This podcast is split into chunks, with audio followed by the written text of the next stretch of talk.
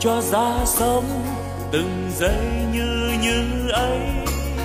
Sống luôn nồng thắm, lòng yêu thương nhân thế. Sống tôi vui sống, nguồn tâm luôn sáng trong. Sống an lành quá, lòng bao dung khắp nơi.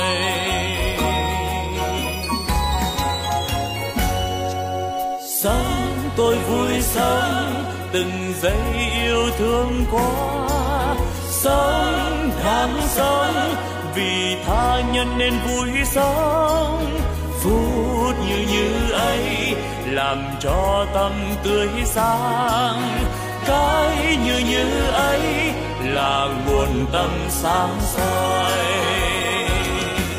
La la la la la la la la la la la la la la la la la la la la la la la la la la. Nếu hay ra thế, đời ta luôn luôn mới. Sống yêu thương mãi, từ nay yêu thương mãi. Sống an vui thế, đời ơi ta vui sống sống như như mùa xuân luôn thắm tươi. Xuân mãi thắm tươi. Sống như xuân mãi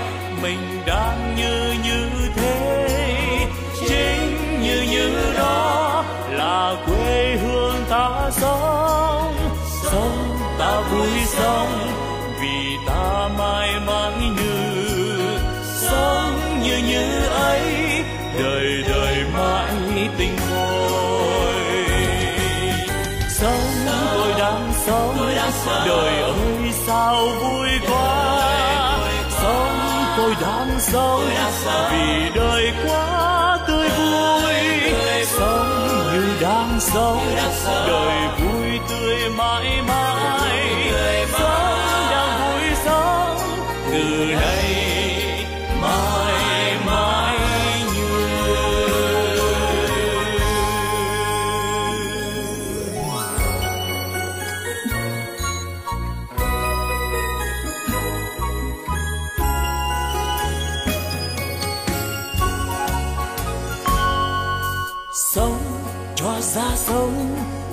giây như như ấy.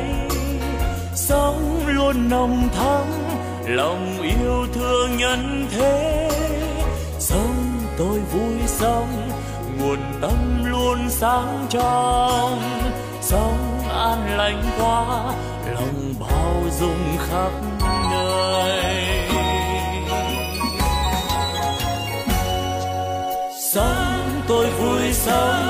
Từng giây yêu thương quá sống tháng sống, vì tha nhân nên vui sống. Phút như như ấy làm cho tâm tươi sáng. Cái như như ấy là nguồn tâm sáng soi. La la la la la la la la la la la la la la. La la la la la la la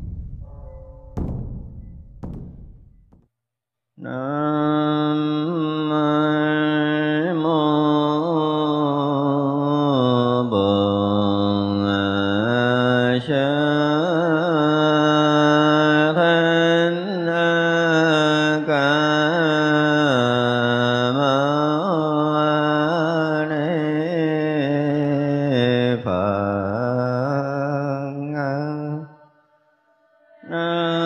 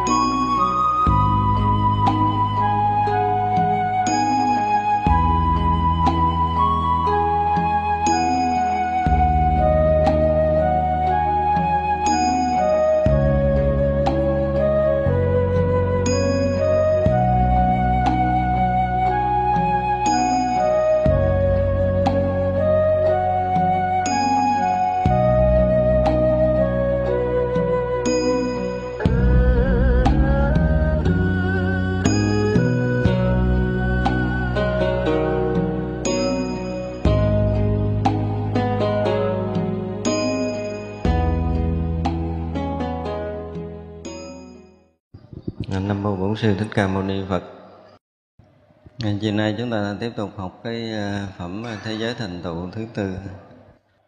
Hồi sáng ờ, phần đầu tiên là chúng ta thấy khi ngài phổ hiền quán sát, thấy pháp giới chúng sanh, thấy chư phật, thấy những cái thiền định trí tuệ cũng như cái cách giáo hóa chư phật cũng như nguyện lực của chư phật, điều phục chúng sanh, an lập phật địa, vân vân. Bây giờ chúng ta sẽ học tiếp tất cả pháp bất tư nghị như vậy, tôi sẽ thừa thần lực của phật và oai thần của tất cả chư như lai mà tuyên thuyết đầy đủ. Vì muốn khiến cho chúng sanh vào trí huệ hải của phật, vì muốn khiến tất cả bồ tát được an trụ trong biển công đức của phật, vì muốn khiến tất cả thế giới hải, tất cả phật tự tại được trang nghiêm vì muốn khiến trong tất cả kiếp hải chủng tánh phật thường chẳng dứt. Vì muốn khiến trong tất cả thế giới hải hiện thị tánh chân thiệt của các pháp. Vì muốn khiến tùy vô lượng sự hiểu biết của chúng sanh mà diễn thuyết. Vì muốn khiến tùy căn cơ hải của tất cả chúng sanh mà phương tiện làm cho sanh Phật Pháp. Vì muốn khiến tùy chỗ ưa thích của tất cả chúng sanh mà dẹp phá tất cả núi chướng ngại vì muốn khiến tùy tâm thành tất cả chúng sanh, khiến tu tập thanh tịnh đạo xuất yếu. Vì muốn khiến tất cả bồ tát an trụ trong nguyện hải phổ hiền. Tức là hồi sáng ngày à, phổ hiền ngài nói là chư phật có tất cả những cái thiền định, rồi hiện tất cả các thân, nhưng mà dù là hiện tất cả các thân trong tất cả các thế giới hải, để điều phục tất cả chúng sanh, nhưng mà vẫn là thanh tịnh. Và dù có làm tất cả công tác phật sự, nhưng vẫn bất thối chuyển, luôn luôn ở trong cái định vô sai biệt. Đó là năng lực tự tại của chư phật.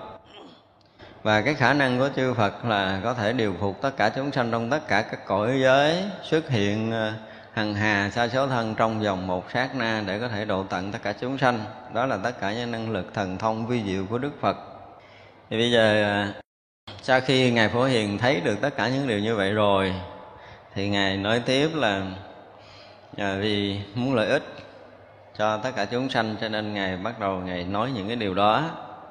Tức là đầu tiên thì ngài nói là thừa thần lực của chư phật và oai lực của chư như lai mà tuyên thuyết đầy đủ tất cả những cái gì mà ngài đã thấy ở phía trước thì như vậy là từ cái định tỳ lô giá la tàn thân của phật từ cái định này mà ngài phổ hiền thấy trọn vẹn à, những các quả vị tu chứng của chư như lai khắp mười phương rồi hòa cùng cái quả vị tu chứng cũng như trí tuệ của chư như lai mà thấy ra tất cả những cái chân lý của chư Phật mười phương rồi đồng thời thấy ra tất cả những cái điều sinh tử trong vô lượng kiếp của tất cả chúng sanh thấy ra sự kiếp thành và kiếp hoại của hằng hà sa số thế giới khắp mười phương. Thì bây giờ ngài bắt đầu à, tuyên thuyết. Thứ nhất là vì muốn khiến cho tất cả chúng sanh vào trí huệ hải của phật. Thì mục đích ngài thuyết pháp không vì lý do gì khác. Một lý do duy nhất là khiến cho tất cả chúng ta vào được trí huệ rộng lớn của chư phật. Đó là cái tâm quyết của ngài phổ hiền mà tâm quyết của ngài phổ hiền đây cũng là cái tư tâm của chư như lai khắp mười phương. Thì như vậy khi mà chúng ta học theo đạo phật mình nói mình muốn đạt được cái trí huệ phật hoặc là mình muốn thành phật thì điều đó nó phù hợp với cái cái nguyện hải của chư phật mười phương và chư đại bồ tát. Còn nếu như chúng ta học phật để chúng ta thành một cái gì khác thì coi chừng là chúng ta đã lệch hướng. À, nếu như từ trước đến giờ mà tất cả chúng ta phát tâm, phát nguyện trước tam bảo.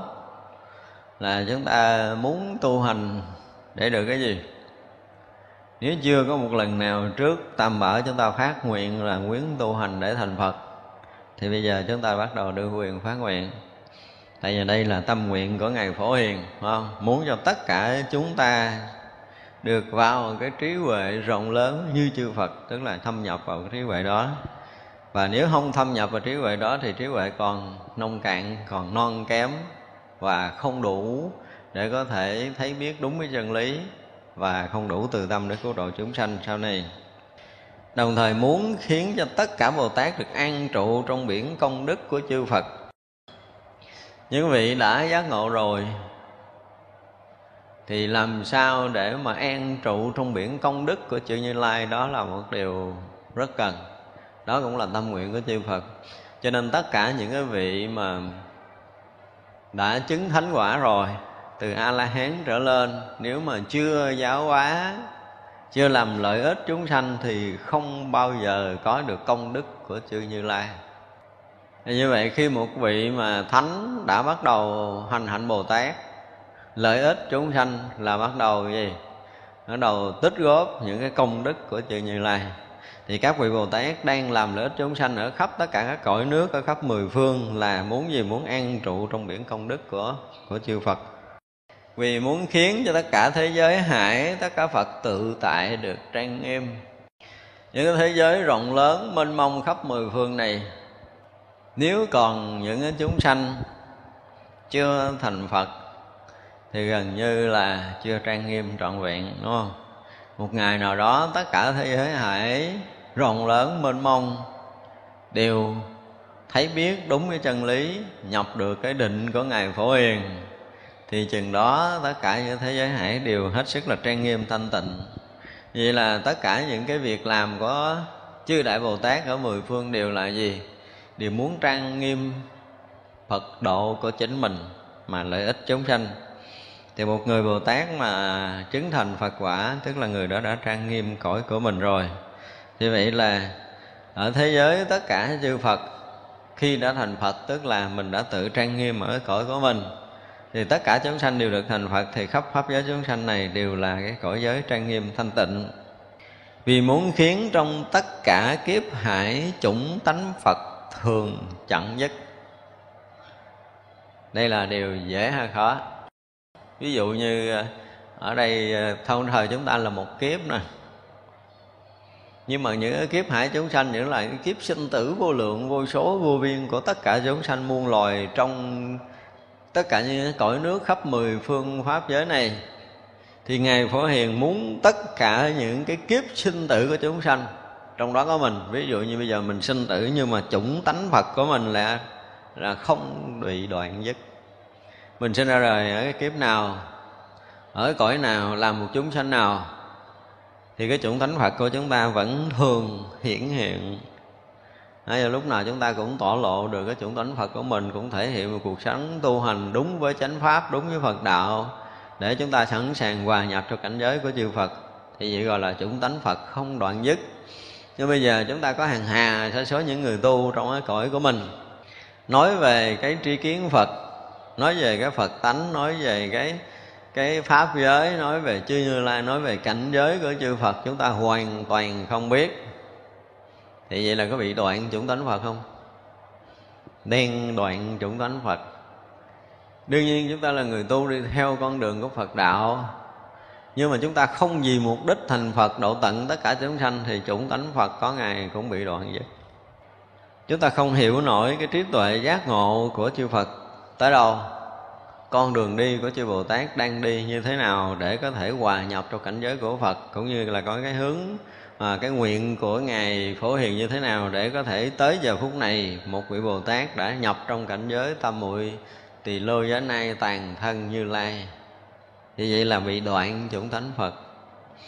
Đời nào trong một cõi nước mà không có một người nhận ra được cái định của ngài phổ hiền là tỳ lô giá na tàn thân như lai.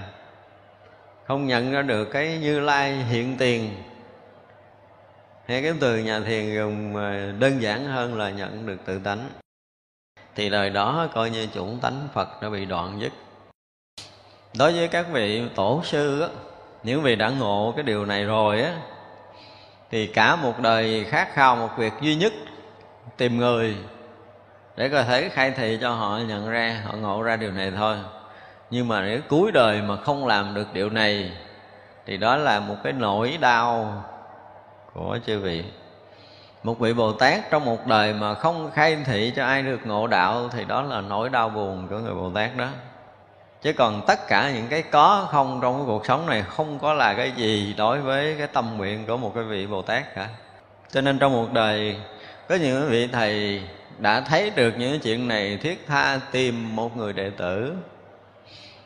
Có khi cả đời mình làm tất cả mọi điều, mọi thứ, đi tất cả các nơi, nhưng vẫn tìm không ra. Chúng ta nhớ ngày xưa, cái thời của ngày à, ngày tĩnh niệm á. Tĩnh niệm thủ sơ là cái đời sau ngày lâm tới khoảng khoảng hai đời vậy đó. Có một buổi chiều ngài ngồi tự nhiên ngài bật khóc vị đệ tử hỏi tại sao ngài nói là tông lâm tế tới tai đã bị đoạn diệt à? Mặc dù chúng của ngài rất là đông. Thì vị à, thủ tọa đứng ra đảnh lễ, thưa thầy, con có được không? Thì sư phụ nói, ngươi cứ tình kiến giải ta xem. Ngài nói liên tục 108 kiến giải, tỉnh niệm lắc đầu. Tới khi à, thì đệ tử cũng buồn quá bao nhiêu cái công phu tu hành của mình, trình với tất cả những kiến giải hiểu biết lâu nay giống có. Nhưng mà trình sư phụ đều lắc đầu hết. Có nghĩa là trong lâm tế tới đó bị đoạn diệt, không có người kế thừa, có người kế tục. Thì sau khi à, bỏ đại chúng, thầy cũng buồn quá rồi bỏ đại chúng ra đi. Ra đi tới giữa đêm không biết thấy gì, quay lại trình sư phụ. Thì sư phụ nói, phải chi, hồi đầu ngươi nói câu này. Có nghĩa là gật đầu chấp nhận thì như vậy là tâm tư của tất cả những cái vị thầy mà khi họ thấy được đạo lý này rồi á, thì họ quyết lòng làm cho cái chủng tánh Phật không bao giờ bị đoạn dứt. Thì như vậy là trong cái việc giảng thuyết, trong cái việc viết lách, trong cái việc tu hành, tất cả những việc làm muốn không đoạn chủng tánh Phật. Không đoạn chủng tánh Phật không có nghĩa là viết nhiều sách, không có nghĩa là giảng nhiều văn giảng, không phải là làm tất cả những cái việc Phật sự như ta biết lâu nay không phải là cất chùa to, không phải là độ chúng đông, không tất cả những cái điều đó. Mà muốn không đoạn chuẩn tánh phật là trong tất cả những người mà mình giáo hóa, mình muốn có một người thấy được chân lý, ngộ được phật tánh, thì từ đó mới được gọi là không đoạn chuẩn tánh phật. Như vậy là tâm nguyện của ngài phổ hiền này muốn cho đời nào trong tất cả các cõi nước vẫn có một người ngộ đạo. Nói theo nghĩa thường tức là mỗi một đời một người làm phật sự, phải có một người ngộ đạo.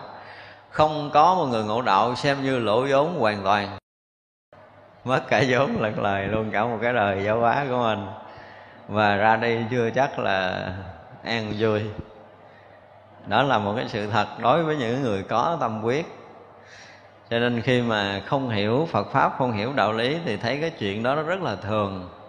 Nhưng mà khi hiểu phật pháp, hiểu chân lý rồi nhìn thấy cái cảnh tu hành của tăng ni và phật tử với một cái người mà có cặp mắt, họ rất là xót xa họ rất là khát khao tìm ra một người có đủ sức để có thể thừa đương phật pháp, để họ có thể nói được những điều rất là tâm quyết mà họ muốn nói nhưng mà cả đời, có đôi khi kiếm không được đến một lúc mà một vị thiền sư mà đúng tầm có những vị đệ tử được, gọi là, được nhập thất á nhập thất không phải không có nghĩa là vô đóng cửa thất một năm hai năm năm năm mười năm hai chục năm gì đâu gọi là nhập thất không phải. Có nghĩa là người đó được tự do ra vào thất với sư phụ mình được quyền hỏi đạo lý bất kể giờ phút nào. Ngày xưa với các đạo tràng lớn các vị thiền sư luôn có một hai vị như thế này. Không phải là những vị à, à, chủ tọa tức là ví dụ như vị tri sự hoặc là những vị trụ trì hay những vị quản chúng là được tự do vô thất hòa thượng không phải như vậy đâu có nghĩa là người tự do được nhập thất, tức là được ra vào thất của thầy trụ trì, có nghĩa là bất kể giờ phút công phu tu tập nào, cần phải trao đổi với sư phụ là người này được quyền tự do. Không thông qua thị giả thì giới hả? Đó nhưng mà cái thời này thì hiếm rồi. Thời này có những người, chúng tôi có nhớ có một số đạo tràng mà một người đệ tử công phu có những biến chuyển vô trình hòa thượng viện chủ vẫn bị trụ trì cản rồi phải lén lén leo rào vô để trình kiến giải thời này nó cũng có những cái chuyện như vậy Thật ra những cái vị trụ trì không đủ tư cách để có thể nói chuyện đạo lý, hiểu chuyện đạo lý cho nên vị này mới đi kiếm vị viện chủ nhưng mà trụ trì ngăn chặn. Và chính sự ngăn chặn để làm cản trở công phu người khác thì không biết tội lỗi tới đâu thì mình chưa biết nhưng mà nó vẫn có những cái đạo tràng như vậy, có những cái nơi tu tập như vậy. Ở bên ngoài thì thể hiện đạo lý ở bên trong là cản trở việc tu tập của người ta thì điều đó cũng không đúng.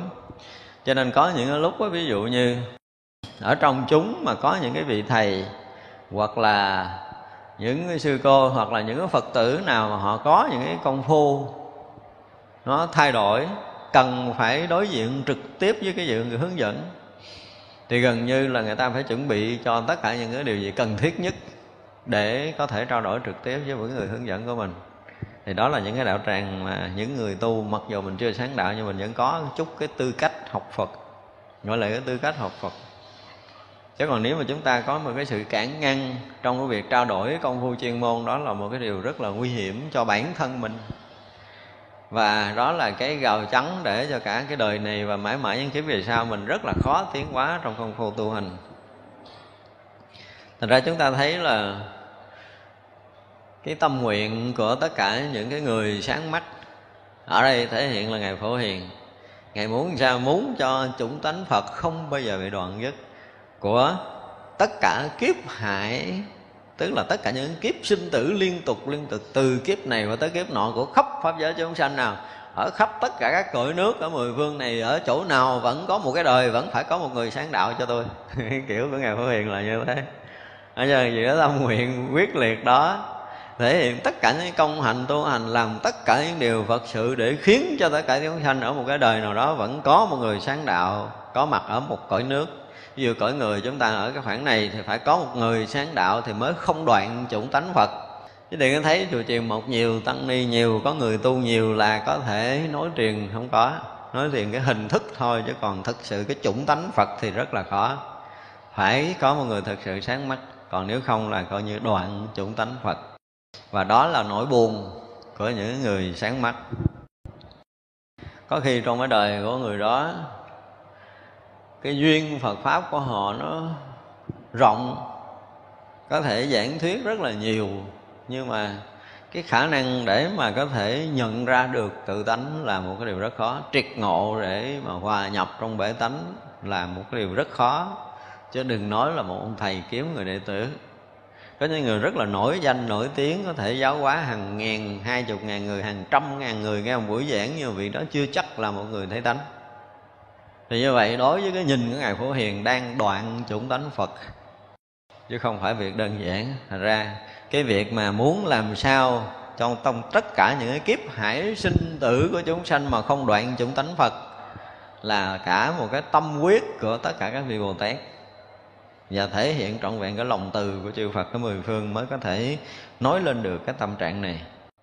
Muốn khiến trong tất cả thế giới hãy hiển thị tánh chân thiệt của tất cả các pháp thật ra một đời mà kiếm một cái người ngộ đạo đã là khó rồi, phải không? Thì bây giờ ngài lại có cái tâm nguyện lớn hơn nữa là tất cả thế giới hãy hiển thị tánh chân thiệt tất cả các pháp là khó lắm. Trừ khi mà người ta đã ngộ đạo rồi, thì đời sống của họ đã hiển thị tất cả các tánh chân thật của tất cả các pháp. Cái người mà chưa hiểu đạo có thể hiện cái kiểu gì đi nữa thì nó chỉ là cái cái gì? Cái nắng nót của tâm thức thôi cố gắng thanh tịnh kiểu nào, cố gắng quay nghi kiểu nào, cố gắng trang nghiêm đạo tràng kiểu nào, thì cái đó nó chỉ là cái nắng nót của tâm thức. Chứ không thể hiện cái tánh chân thật được khi nào mà chết đi những cái uống công bẻ vại của tâm thức kìa. Để chúng ta rớt vào cái cảnh giới vô sai biệt thật sự thì cái tánh chân thật của tất cả các pháp mới lộ bài thành ra cái mong muốn này là hơi bị lớn. Với kiểu nói của của đại bồ tát, của chư phật để giờ ăn to nói lớn. Còn chúng sanh thì theo không nổi đâu. Nội mà muốn có một vị cõi nướng, mà muốn có người ngộ đạo đã là khó rồi. Chứ đừng nói chuyện khác. Đó là một cái sự thật. Muôn thuở để từ khi đức phật thành phật cho tới giờ phút này, chúng ta phải nói như vậy. Từ thời Đức Phật thành Phật cho tới bây giờ đã hơn 2.500 năm rồi, Mỗi một đời một cõi nước có người ngộ đạo đã là một chuyện rất khó. Còn nói muốn làm cho cả thế giới hải chúng sanh thể hiện cái tánh chân thật Thì lại càng khó hơn nghìn trùng. Cái điều này rất là khó, Ngay cả trong đạo tràng đang tu thôi. Mà muốn thể hiện cái thật thà với nhau thôi đã là khó rồi, chứ đừng có nói là thể hiện cái tánh chân thật của tất cả các pháp. Đúng không? Đây bây giờ tất cả người tu phải hỏi thiệt một câu là có thật với nhau chưa? Thì đố ai dám đưa tay lên? Như thôi, đã có rồi chứ đừng có nói chuyện khác phải không? Thật ra là cái cách nói này nó hơi bị à, quá với cái tầng người của mình. Cái này là cái tầng bậc thánh thì mới có thể làm được có nghĩa là những cái đạo tràng của các vị thánh hiền thật sự. Thì có khả năng là làm cho tất cả cái thế giới hiển thị cái chân thiệt chân thật của pháp tánh. Vì muốn khiến tùy vô lượng sự hiểu biết của chúng sanh mà diễn thiết ừ, cái này thì được tức là tất cả chúng sanh có vô lượng cái hiểu biết. Cho nên tùy căn cơ, tùy trình độ của chúng sanh mà ngài muốn nói, mà muốn diễn thuyết để cho tất cả chúng sanh đều được hiểu Phật pháp theo cái trình độ căn cơ của họ. Vì muốn thuy khiến tùy căn cơ hải của tất cả chúng sanh mà phương tiện làm cho sanh Phật pháp. Nói xuống tới cái tầng thấp rồi đó. Tức là làm cho chúng sanh ngu muội như mình để có thể sanh hiểu Phật pháp. Thì đó là cái cách, cái tâm của các vị Bồ Tát thì dần dần chúng ta sanh hiểu Phật pháp rồi, chúng ta từ từ tiến thủ công phu rồi, từ từ có thể hiểu sâu hơn trong pháp màu của chư Phật. Vì muốn khiến tùy chỗ ưa thích của tất cả chúng sanh mà dẹp phá tất cả núi chướng ngại. Nó đầu năng từ từ, đúng không? Với mình có gì chướng ngại khi tu không?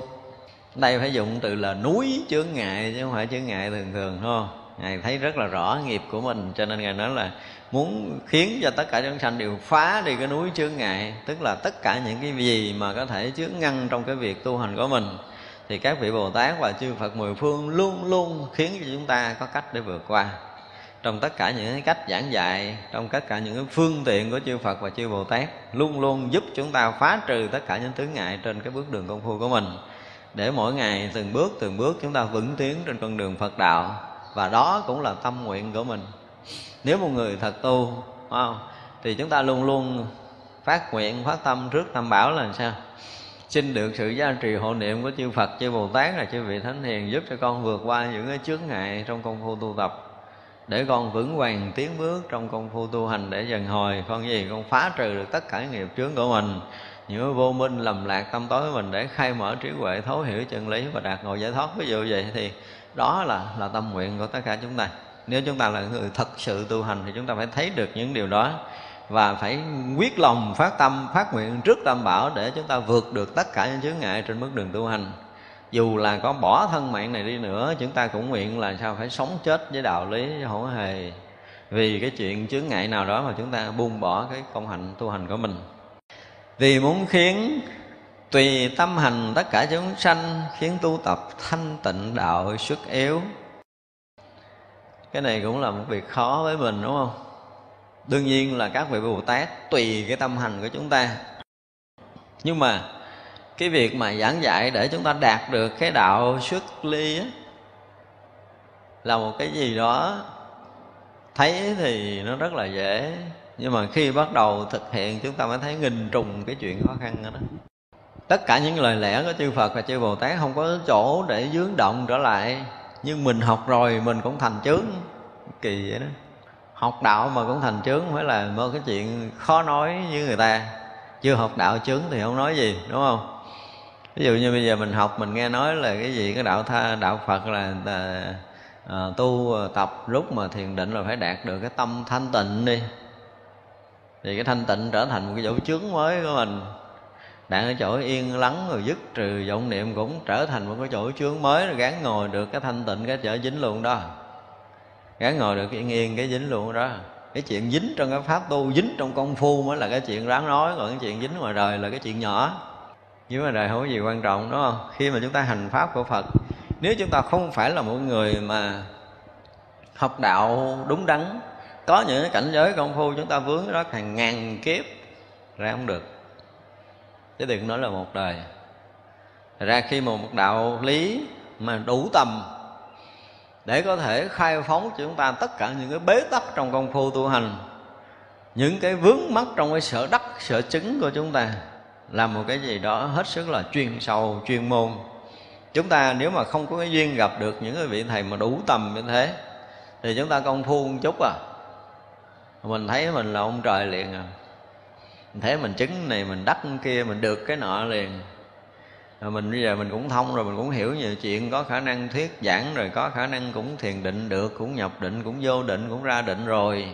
Rồi là ngồi nhắm mắt liêm diêm, cũng biết chuyện quá khứ vị lai một chút. Ờ, thấy ngon rồi đó, thấy đó, thấy ngon rồi, phải không? Trong đời này mình gặp ông thầy cỡ đó là kể như là ngon rồi, sư phụ rồi cái đó là mình theo suốt đời rồi, phải không? Nhưng mà không có tới đâu hết trơn á những cái cảnh giới đó thì chưa có gì. Thành ra khi đạt được cái đạo xuất ly một cách thực thụ là chúng ta ngoài cái việc mà chướng ngăn trong cái đời sống vật dục, trong đời thường, thì chuyện đó là rất dễ qua. Cho tới những cảnh giới tu hành, những cái sở đắc, sở chứng một vị thầy có đủ sức để có thể tháo đinh, mở chốt cho mình trong những cái khúc quanh của sinh tử, thì đó mới là một vị thầy xứng đáng. Thì vậy là ngài phổ hiền luôn luôn phải gìn giữ bảo hộ lo lắng cũng như là hướng dẫn cho tất cả chúng ta đều đạt được những cái cảnh giới xuất ly cần yếu và đưa chúng ta đến cái chỗ giác ngộ giải thoát hoàn toàn.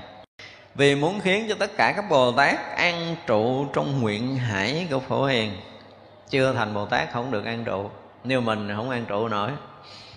Nhưng mà sau khi đã chứng thánh quả rồi, phát nguyện độ sanh thật sự, phát nguyện độ tận tất cả chúng sanh muôn loài ví dụ như bây giờ đối trước tam bảo, mình phát nguyện, con nguyện từ đây cho vĩnh kiếp về sau, con ra đời. Vì cái việc lợi ích chúng sanh muôn loài, vì cái việc giác ngộ, giải thoát cho tất cả chúng sanh, sẵn sàng hy sinh thân mạng mình và phát nguyện làm sao làm cho tất cả chúng sanh đều được thành Phật.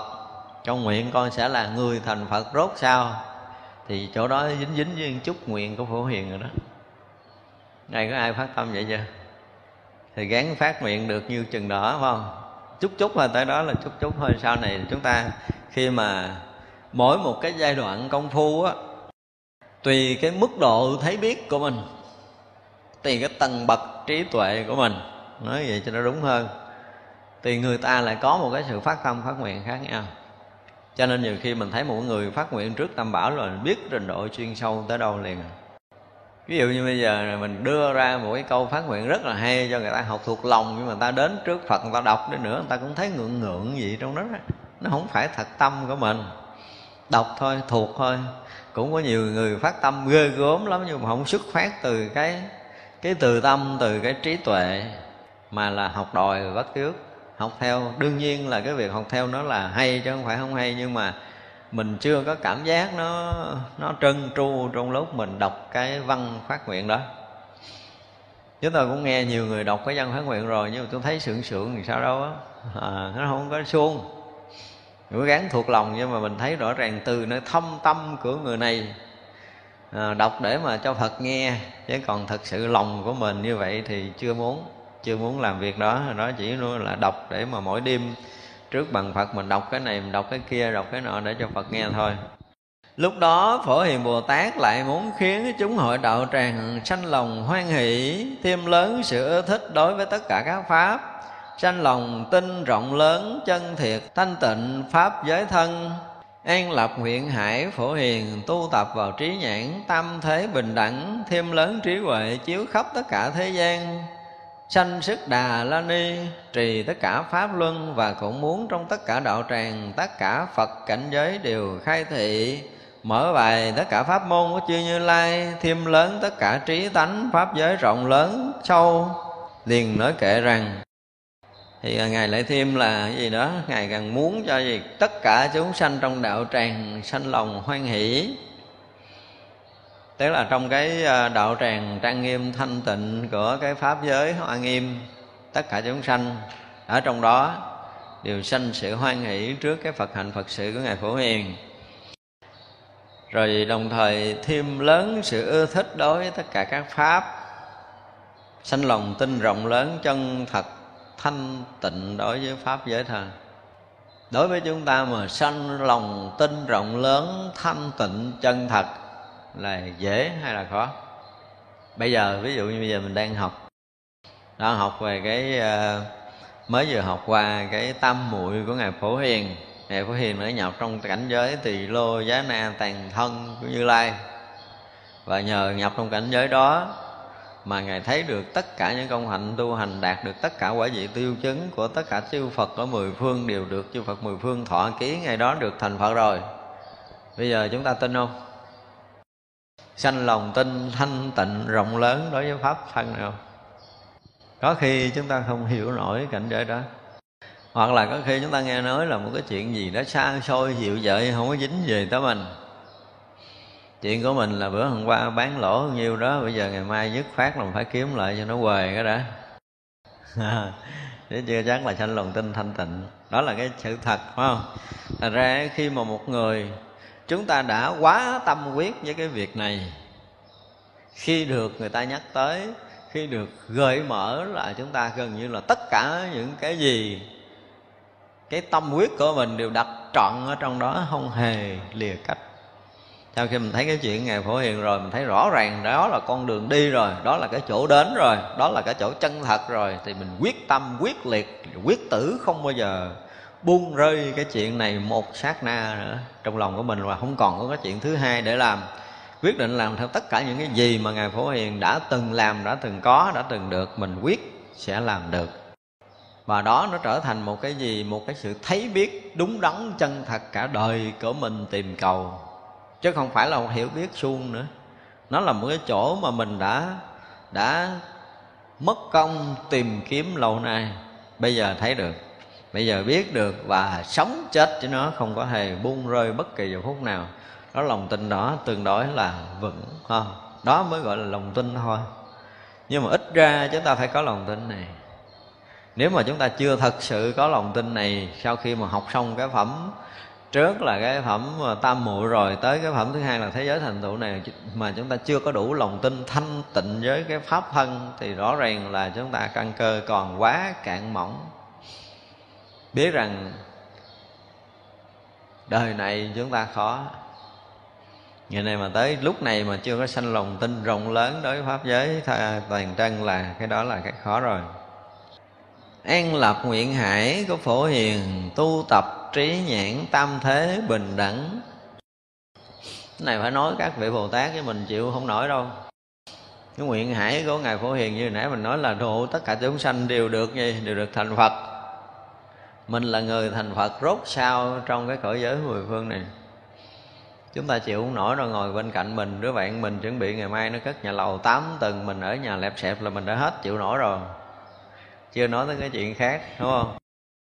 Cái tâm ganh tị so đo ích kỷ của mình, chưa bao giờ mình thấy rằng một người khác không sung sướng, hạnh phúc hơn mình mà mình cảm thấy sung sướng, hạnh phúc. Điều đó không kiếm ra trong loài người này được mấy ai có chứ, không phải không có nhưng mà hiếm lắm.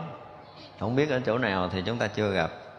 Thật ra khi mà một người mà có cái, gọi là, an lập trong nguyện hải của Phổ Hiền thì phải nói là công hạnh các vị Bồ Tát. Thì tất cả các vị Bồ Tát đều luôn luôn muốn an lập cái nguyện hải của ngoài Phổ Hiền. Và trí nhãn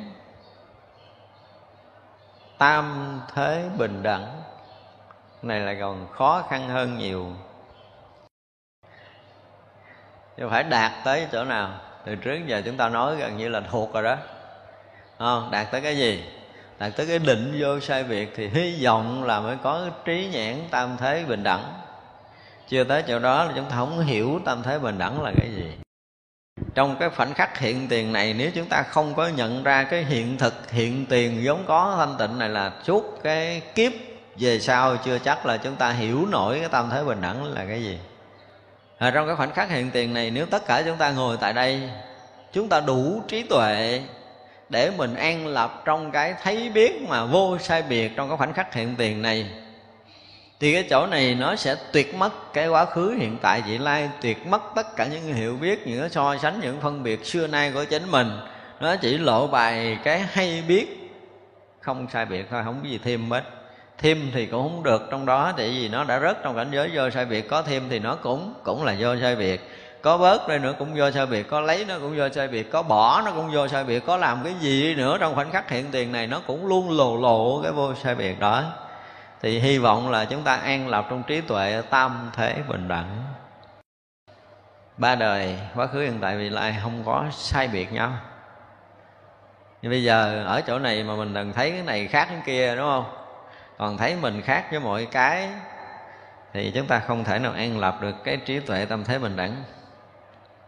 Thêm lớn trí tuệ chiếu khắp tất cả thế gian, sanh đức đà la ni, trì tất cả các pháp luân cũng muốn trong tất cả đạo tràng của tất cả phật cảnh giới đều khai thị. Tức là thêm lớn trí tuệ để chúng ta thấy, chúng ta hiểu tất cả những cảnh giới thiền định tất cả những trí tuệ sai biệt của chư Phật mười phương. Khi mà có trí tuệ tam thế bình đẳng rồi thì những cái điều đó chúng ta sẽ được thấy. Và tất cả những đạo tràng, tất cả những cái phật cảnh giới đều được khai thị. Không có trí tuệ tâm thế bình đẳng thì cái điều này hoàn toàn không có. Khi nào mà chúng ta nhìn thấy một lần xảy ra trong đời của mình, chúng ta thấy gần như tất cả mọi cái nó tuyệt đối bình đẳng. Tuyệt đối, dù chúng ta có muốn so sánh cái kiểu nào, nó cũng bình đẳng. Kỳ không làm sao mà khác hơn được trong cái thấy biết bình đẳng của mình. Không ai có thể sửa đổi được. Và tất cả chúng sanh cũng không làm sao thay đổi được cái thấy biết bình đẳng này. Không phải là mình gán an trụ trong cảnh giới bình đẳng, không phải là mình gán gìn giữ cảnh giới bình đẳng, thực sự không có khi tâm chúng ta đã tới cái tầng bình đẳng tuyệt đối rồi, thì cái kiểu gì chúng ta cũng có thể thấy nó bình đẳng được. Đó được gọi là cái định đó của chư đại bồ tát. Đạt tới cái định đó rồi là tam thế bình đẳng thật sự. Hiện tiền bình đẳng, một khoảnh khắc nữa cũng bình đẳng và quá khứ bình đẳng, hiện tại bình đẳng là lị lai cũng bình đẳng. Ở chỗ này bình đẳng và khắp pháp giới mười phương luôn hiện tiền cảnh giới bình đẳng một cách tuyệt đối vậy vậy là thông thấu của trí tuệ của khắp tất cả chúng sanh muôn loài cho tới cảnh giới của chư phật, tuyệt đối bình đẳng. Nói về cảnh giới chư Phật, nói cảnh giới chúng sanh gần như là có một sự sai khác, nhưng mà với cái thấy biết của tất cả các vị giác ngộ là gần như nó bình đẳng tuyệt đối. Thì đó là cái điều mà rất là khó đối với tất cả chúng ta. Mở bày tất cả những pháp môn của như lai, thêm lớn tất cả trí tánh của pháp giới rộng lớn rất sâu tức là sở dĩ ngài phổ hiền muốn nói là mở bài cái gì? Mở bài tất cả những phương tiện của chư phật. Ở mười phương. Thêm lớn, trí tánh rộng lớn cho tất cả chúng sanh. Tức là mở bài những phương tiện, những cách thức để nhập đạo, để tu tập, để thành tựu được đạo quả vô thượng chánh đẳng chánh giác của tất cả chúng sanh. Lúc đó ngài phổ hiền nói kệ, trí huệ công đức biển rất sâu, hiện khắp mười phương vô lượng cõi tùy các chúng sanh trở nên thấy quang minh soi khắp chuyển pháp luân. Chúng ta thấy ngài nói về trí tuệ và công đức của tiêu phật chư đại bồ tát thì sâu màu đến mức độ là không còn ngôn từ nào có thể nói hết được. Cái đó nó hiện khắp ở mười phương vô lượng cõi, chứ không phải cõi người, cõi trời nữa, không phải một cõi nào riêng rẽ nữa, mà khắp mười phương vô lượng cõi và sao tùy chúng sanh nào đủ cái căn cơ trình độ có thể nhận ra được? Nhưng mình không biết có đủ căn cơ chưa mấy? Chúng ta thấy cái trí tuệ và công đức đức phật hiện ra ở đây không? Có ai đủ trình độ để thấy điều đó không? Đủ trình độ để thấy điều đó gọi là đủ trình độ căn cơ, để đủ sức để thừa đương việc lớn rồi đó. Và chính chỗ đó là cái quang minh của đức phật đều soi thấy thấy được quang minh đức phật hiện những pháp luân vô thượng, thì người đó gọi là người đủ trình độ căn cơ. Cho nên tới một ngày khi mà chúng ta tu, tự dưng chúng ta thấy được một cái ánh sáng nào đó mà nó soi đến mình. Nó thông hết tất cả mọi chuyện quá khứ hiện tại vị lai nó tiêu trừ tất cả những cái chướng nghiệp ở nơi tâm của mình. Nó phá trừ tất cả những cái vọng nghiệp mê lầm trong sinh tử muôn vạn kiếp của mình và nó phá sạch hết những cái mầm móng ngã chấp pháp, chấp vi tế, ngã chấp pháp, chấp của chính mình. Để lúc đó mình thực sự tan biến, mình không còn hiện hữu trong cái thân tâm cũ rích này nữa. Mình đang ở trong một cảnh giới sáng. Để rõ biết vạn pháp tuyệt đối bình đẳng, không sai biệt. Thì lúc đó là lúc mà chúng ta đủ sức thừa đương việc lớn. Có bây giờ làm gì vô không đủ sức hết đó chỉ là những cái chuyện nhỏ nhất trong cái cõi nhỏ nhất cỡ người với chúng ta là một cái chuyện rất là nhỏ. Chúng ta làm chuyện phật sự dù có một cái bài pháp chúng ta hết 8 tỷ người nghe cũng là chuyện nhỏ nhất không có gì lớn. Một phút nhập định của một vị đại bồ tát thì hằng hà sa số chư vị bồ tát ở mười phương đều được có thể khai mở trí tuệ. Đang trong định đó mà có thể khai mở trí tuệ hằng hà chư vị bồ tát mười phương, chuyện đó mới có thể à, nói chuyện à, lớn lớn được chứ còn chúng ta ở đây là chưa làm cái chuyện gì được gọi là chuyện lớn. Cho nên dù có làm được cái chuyện gì, đừng nghĩ là nó là chuyện lớn lao. Nhưng mà lâu nay chúng ta cũng lầm tưởng là mình cũng hy sinh việc này, mình cũng hy sinh việc kia. Thậm chí mình hy sinh hết cái thân mạng mình, đó là chuyện lớn. Xin thưa chưa có gì là lớn. Chuyện còn nhỏ nhất trong cái cõi người, nhỏ nhất. Trong cõi người chúng ta là một cõi rất là nhỏ so với hành tinh so với vũ trụ này nhỏ lắm cảm ơn cõi giới chúng sanh của mình, rồi bằng hạt cát giữa hư không chẳng có gì để bàn thập phương quốc độ bất tư nghì, phật vô lượng kiếp đều nghiêm tịnh. Vì độ chúng sanh khiến thành thục, xuất hiện tất cả các quốc độ. Trong thập phương thế giới này thì các cõi quốc không nói được nhiều lắm, bất khả tư nghì. Nhiều vô số vô lượng vô biên không thể tính kể được mà Phật trong vô lượng, vô số kiếp đều nghiêm tịnh tất cả cõi quốc đó. Thì rõ ràng năng lực của chư Phật khủng khiếp đến mức độ là không có cõi quốc nào mà Đức Phật không nghiêm tịnh. Không có đời nào Đức Phật không nghiêm tịnh tất cả cõi nước của tất cả chúng sanh khắp pháp giới này. Và độ cho tất cả chúng sanh đều được thành thục. Đời nào Đức Phật cũng làm, chư Phật cũng làm điều đó. Và xuất hiện ở tất cả các quốc độ ở cõi nước ở mười phương để độ tận chúng sanh. Phật cảnh rất sâu khó nghĩ được khắp dạy chúng sanh khiến được vào. Lòng họ thích nhỏ chấp hữu lộ chẳng thông đạt được cảnh giới phật. Đây ngài bắt đầu ngài nói rồi đó. Cái cảnh của phật á, sâu khó nghĩ bàn. Nhưng đức phật vẫn đem dạy cho chúng sanh khiến được vào những chúng sanh đủ căn cơ khiến được vào còn cái lòng của chúng sanh thì sao? Thích, nhỏ và chấp, hữu lộ. Mình nó giống loại này không? Thích chuyện nhỏ nhỏ thôi. Có được cái gì một chút là mình thấy mình ghê gớm lắm rồi. Thấy chưa? Gọi là thích nhỏ và chấp hữu lậu tất cả những điều mà chúng ta có thể chấp được thì đó được gọi là hữu lậu tất cả những cái mà chúng ta có thể trụ được thì đó là hữu lậu tất cả những cái mà tâm thức chúng ta có thể hiểu biết được, đó là hữu lậu tất cả những cảnh giới thiền định mà chúng ta có thể nhập được thì đó cũng được gọi là hữu lậu chứ đừng nói những chuyện thế gian, hả chưa cho nên có khi chúng ta nhập định trăm năm đối với chư Phật, đó là cảnh giới hữu lộ. Chứ không phải là cảnh giới tuyệt giải thoát của chư Phật muốn nói cho nên chỗ nào mà chúng ta cảm giác mình có thể dừng được, chỗ nào chúng ta cảm giác có thể trụ được, chỗ nào cảm giác có thể chấp được, chỗ nào cảm giác có thể dính được, thì tất cả cái đó đều là hữu lậu. Thấy chưa? chúng ta nói hữu lậu đến cái tầng đó để cho thấy rằng là chúng ta chưa ra khỏi, chưa ra khỏi cảnh giới hữu lậu. Cho nên không bao giờ thông đạt được cảnh giới phật. Khi nào mà chúng ta đã vượt qua tầng tầng của thiền định không có cái chỗ định nào mà chúng ta có thể trụ được. Và tới một cái cảnh giới mà chúng ta muốn trụ trụ không được trong tất cả những cảnh giới. Không có cảnh giới nào mà mình có thể trụ được. Thân trụ cũng được, tâm trụ cũng được và cảnh giới thiền định cũng không trụ được nữa. Thì hy vọng là chúng ta mới vượt tầm vượt tầm cảnh giới hữu lậu. Ngã không còn, phá không còn thì hữu lậu hy vọng mới hết còn mãi may ngã ở đâu đó, trụ ở một cái định nào đó thì hữu lộ vẫn còn. Đó là điều mà chúng ta phải biết, cho nên là cảnh giới phật chúng ta không thể nào thông đạt được. Còn bây giờ thì mình còn không?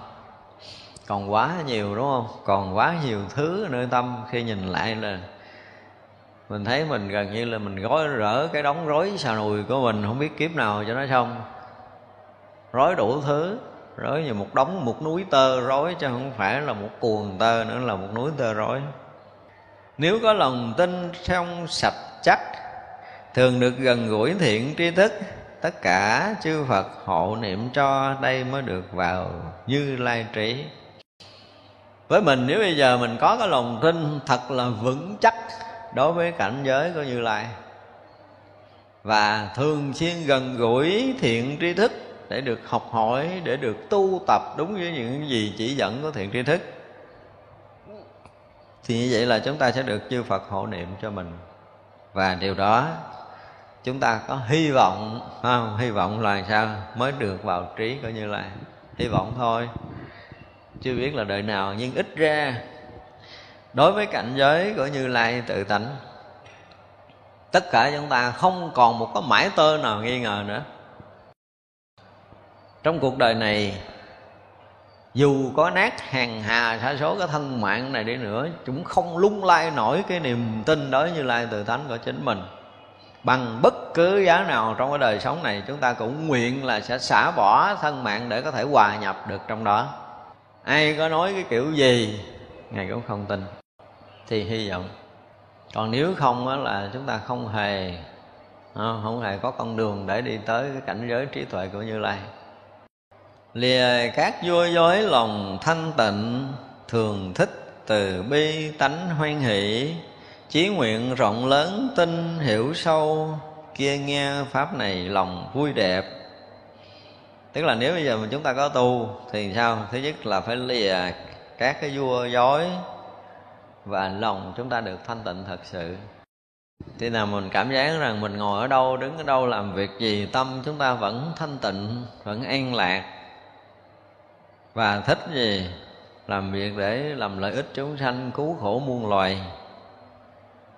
Và nếu như ai làm được cái việc đó, chúng ta sanh lòng hoan hỷ. Chúng ta sẵn sàng hy sinh thân mạng này để làm lợi ích cho một chúng sanh, để cứu giúp cho cái khổ não của chúng sanh ở khắp pháp giới này. Được như vậy rồi. Và đồng thời, học theo những hạnh nguyện chư đại bồ tát, chư vị thánh hiền là chúng ta phát tâm phát nguyện vì cái chuyện mà của thân tâm của mình trong muôn vạn kiếp vừa qua. Vì cái gì, lợi lạc của cá nhân của mình đã từng gây đau khổ, gây bất lợi, gây khó khăn, gây phiền nhiễu, gây những cái tội lỗi chồng chất trong muôn vạn kiếp rồi. Bây giờ mình nguyện sẽ cúng dường cái thân tâm này cho chư Phật. Ngày nào, giờ nào, phút giây nào còn sống ở trong cái cõi giới này, thì ngày giờ, phút giây đó mình còn làm lợi lạc chúng sanh muôn loài không hề có ý niệm lười mỏi và dừng nghỉ.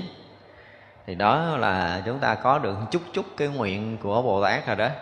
Mặc dầu mình chưa ngộ đạo, nhưng mà dám phát nguyện, phát tâm trước tam bảo để mình hy sinh cái đời này và mãi mãi những kiếp về sau để sinh ra con nguyện trọn lòng cúng dường thân tâm cho chư Phật cho tới ngày được thành Phật, con mới dừng. Có nghĩa là còn sống. Dù là một hơi thở cuối cùng cũng vì lợi lạc chúng sanh mà chúng ta thở rồi chúng ta đi thì chừng đó mới hy vọng là tâm nguyện chúng ta mới sanh được cái phước đức. Duyên lành chúng ta mới có thể thân cận được, tam bảo được chánh pháp. Nó làm cho tới à, cuối đời thấy cực quá. Thấy chưa? Phật nói gì đâu tôi chưa thấy tôi thấy tôi hy sinh cả một đời tôi vất vả gian tuân hy sinh ờ, bao nhiêu cái tiền của bao nhiêu cái sức lực bao nhiêu cái trí tuệ của tôi có trong cả một đời của tôi. Tôi làm lợi ích cho không biết bao nhiêu người mà cuối cùng tôi phải chết trong hoạn nạn khổ đau. Chút phiền não đó là kể như xong hết đời làm việc Phật sự của mình rồi. Chút ý niệm thôi, không cần nhiều. Cho nên dù là bất kể một cái chuyện gì xảy ra trên bước đường làm việc phật sự của mình nếu mình có nửa ý niệm, gọi là thói chuyển, thì hạnh nguyện bồ tát của mình ghen đó bị tắt liền. Và con đường thân cận với phật pháp mình coi chừng nó cũng đóng luôn. Hết đường để khai mở trí tuệ.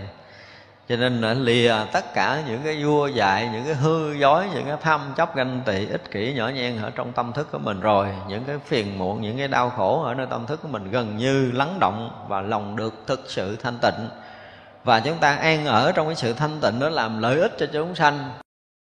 Cho tới ngày chúng ta trút hơi thở sau cùng thì từ cái chí nguyện rộng lớn đó đó thì chúng ta mới cảm giác làm sao? Nghe pháp này lòng cảm giác vui đẹp. Tức là lấy pháp gì? Pháp lạc. À, lấy pháp làm cái niềm an vui cho cuộc sống của mình. Ngoài cái đó ra không còn chuyện khác nữa. Trong đời của mình đến một lúc, đến một lúc nào đó, mình thiếu pháp như là một kẻ đói ăn ngàn kiếp. Một phút thôi chúng ta thiếu pháp phật là chúng ta cảm giác mình bị thiếu, bị đói, bị hụt hẳn, bị rỗng, thiếu, không có cái gì có thể bù đắp được nữa.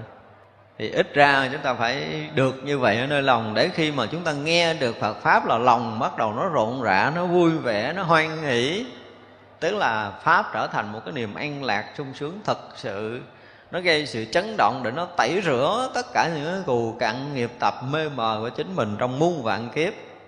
Cái pháp nó giống như dòng suối mát, nó tắm mát chúng ta soi dịu tất cả những cái bức bách trong nội tâm của mình. Tháo gỡ tất cả những vướng mắc, khai mở tất cả những trí tuệ của chúng ta để chúng ta thấu hiểu Phật pháp, thấy đúng chân lý. Chứ không thể vui vẻ, là vui vẻ một cách bình thường, đúng không?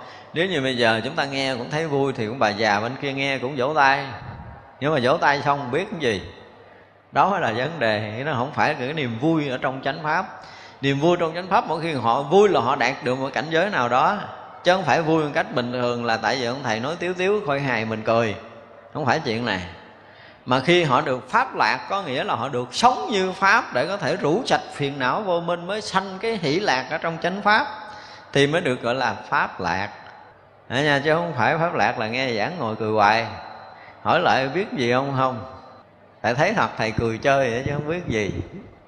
Thì không phải là pháp lạc chứ pháp lạc không phải như vậy. Khi mà chúng ta đạt được pháp lạc thực thụ là mỗi một cái lời pháp, là một cái gì đó nó tẩy rửa sạch tất cả những cấu bẩn, những cái phiền trượt nơi tâm của mình. Nghe một lời pháp có thể chúng ta bị rung động, bị chấn động để sụp đổ tất cả những chấp trước mê làm muôn vạn kiếp của mình để mình sanh cái sự thanh tịnh an lạc thực thụ ở trong chánh pháp thì lúc đó mới được gọi là pháp lạc. À, nghe nói pháp lạc nghe giảng cái cười cười cái mình thành pháp lạc hết trơn rồi. Không phải. Phải phải chắc lại. Thật ra là khi nghe pháp này lòng vui đẹp tức là đạt được cái pháp lạc thực sự trong Phật pháp là người đó được an lạc không phải còn nghe lời giảng, không phải là nghe lời kinh nữa, mà gần như vạn pháp hiện hữu đối với họ là niềm an lạc thật sự rồi, không còn cái gì phiền muộn khổ đau nữa. Đó, cho nên nghe lời của chư Phật cũng là một niềm vui tận cùng, niềm phúc lạc vô biên với chính họ, để có thể thấy rõ được chân lý, rủ sạch tất cả những phiền não vô minh của chính mình. Lòng thật sự thanh tịnh và an lạc, không còn bất kỳ một cái phiền não khổ đau nào có thể xâm lấn nơi tâm của mình nữa, thì từ đó về sau mới được gọi là pháp lạc từ lúc đó mới được gọi là thiền diệt thực, pháp hỷ sung mãn gì đó mới được nói. Chứ còn thiền chưa trở thành món ăn. Cái cái sự sống của mình ở trong đạo thiền, mình vẫn còn là một cái gì xa lạ. Mình muốn định, mình định không được. Mình muốn ăn, mình ăn không xong. Thì chưa phải là thiền diệt thực. Mà có khi cái lúc mà chúng ta thực sự đi sâu vào thiền á, thì cái điều đầu tiên là về à, về sức khỏe rõ ràng là gần như nó có một cái gì đó sau một lần mà chúng ta vô vào thiền chúng ta nhập định là một lần khôi phục tất cả những cái hư vỡ của, của sức khỏe trước đó, đó thật ra nếu mọi người mà thiền định sâu á nói họ phải bị bị bệnh nan y hay bệnh gì là không có. Cái bệnh nan y cũng được khôi phục sau một lần thiền định. Chúng tôi hồi xưa nói là nếu một người thiền định mình chúng ta tưởng tượng như là một cái máy cái máy tâm thức chúng ta đã chạy hằng hà xa số kiếp mà nó nóng đến mức độ nó muốn rã nó muốn hư rồi. Thì khi mà chúng ta được thiền định là chúng ta tắt cái máy đó. Máy tắt thật sự máy tâm thức tắt thật sự để chúng ta thực sự nghỉ ngơi để toàn bộ cái nguồn máy chúng ta nó được khôi phục mới lại để chạy lại từ đầu. Cho nên chúng ta thấy một cái người tu thiền đúng thì gần như là chúng ta thấy cái cái cái cái cái, cái vẻ cái thần thái của họ nó tươi nó tỉnh tại một cách lạ thường. Chúng ta chưa nói tới cái chuyện phải trẻ trở lại, nhưng mà tỉnh tại, vững chãi và thể hiện một cái nội lực nào đó rất là mãnh liệt. Qua đời sống của họ gần như là họ rất là yên bình. Và chính cái sự yên bình không xáo trộn đó mới ảnh hưởng tới một cái đời sống vật chất và tâm linh chúng ta vững chãi thực sự. Và nó nuôi lớn thân căn huệ mạng của mình mới được gọi là thiền diệt thực, trở thành món ăn tinh thần một cách thực thụ và gần như không còn có cái món nào ở trần gian này có thể so được với cái thiền định. Không phải là chúng ta chấp vào thiền, nhưng mà chỉ có thiền định mới đủ sức thỏa mãn cái đời sống tâm linh của mình. Không phải thiền định là gần như không có cái gì là đủ hết á. Tất cả những cái gì đều là bề mặt, bề ngoài. Thiền định mới chính là cái chiều sâu thực sự, cái chỗ an trú thực sự cho cái cuộc đời của chính mình còn lại. Và mỗi ngày chúng ta được sống bằng cái thiền định được nuôi nấng bằng thiền định, chúng ta được vững chãi bằng thiền định, chúng ta được an lạc ở trong cảnh giới thiền định đó. Thì lúc đó mới thành cái thiền diệt thực, tức là món ăn tinh thần thực thụ của mình. Chứ còn hồi một tiếng đồng hồ mà buông ra mặt mày nhăn nhó hay chưa? Ngồi mới nửa tiếng nhìn tới nhìn lui coi đồng hồ gần tới chưa? Thì ông thầy không chịu quýnh chuông. Thì đó là thành cái cảnh gì chứ không phải cảnh thiền định ờ, thiền diệt thực nữa an trụ phổ hiền, những hạnh nguyện. Tu hành bồ tát đạo thanh tịnh, quán sát pháp giới như hư không, bèn biết được chỗ làm của phật. Lặp đi lặp lại cái an trụ, cái hạnh của ngài phổ hiền, thì rõ ràng là hồi trước mình nói là tất cả những cái việc làm mà lợi lạc chúng sanh và khai mở được trí huệ cũng như an trụ trong thiền định gần như là hạnh của ngài phổ hiền. Thành ra lúc nào chúng ta đang an trú trong thiền định, Tức là chúng ta đang an lập cái hạnh của Ngài Phổ Hiền. Lúc nào chúng ta lợi lạc chúng sanh là chúng ta an lập cái hạnh của Ngài Phổ Hiền. Lúc nào trí tuệ chúng ta khai mở, Chúng ta phá vỡ được những vô minh ngã chấp của mình Là an lập cái hạnh của Ngài Phổ Hiền. Cho nên hạnh của Ngài Phổ Hiền là lớn lao trong tất cả những công phu tu hành.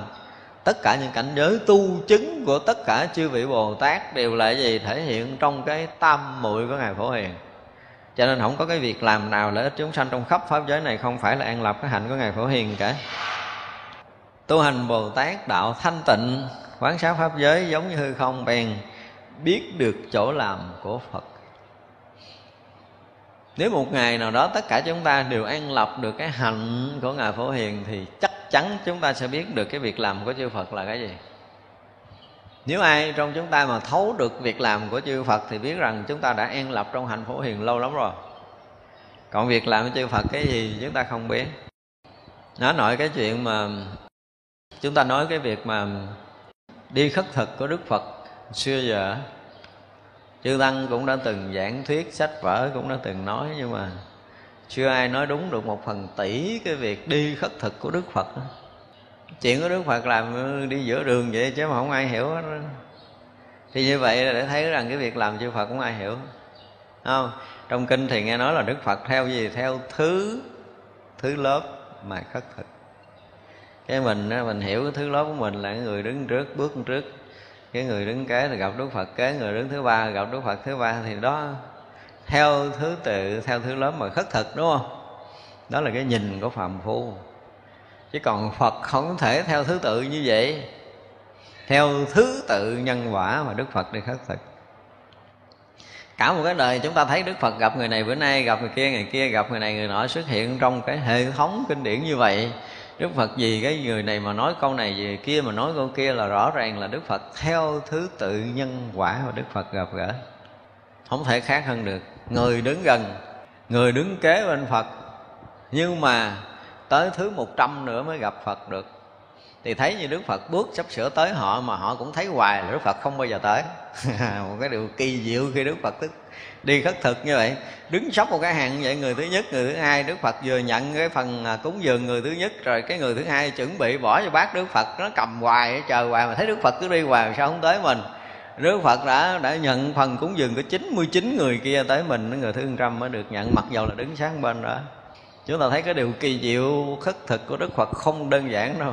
Cho nên chúng tôi nói là muốn hiểu nổi một cái chuyện làm của Đức Phật á, thì không phải là cái đầu bình thường có thể hiểu được. Chúng ta có thể nhìn thấy Đức Phật theo cái kiểu hiện tướng thế này thế kia. Chúng ta nói, đó là cái nhìn của phàm phu.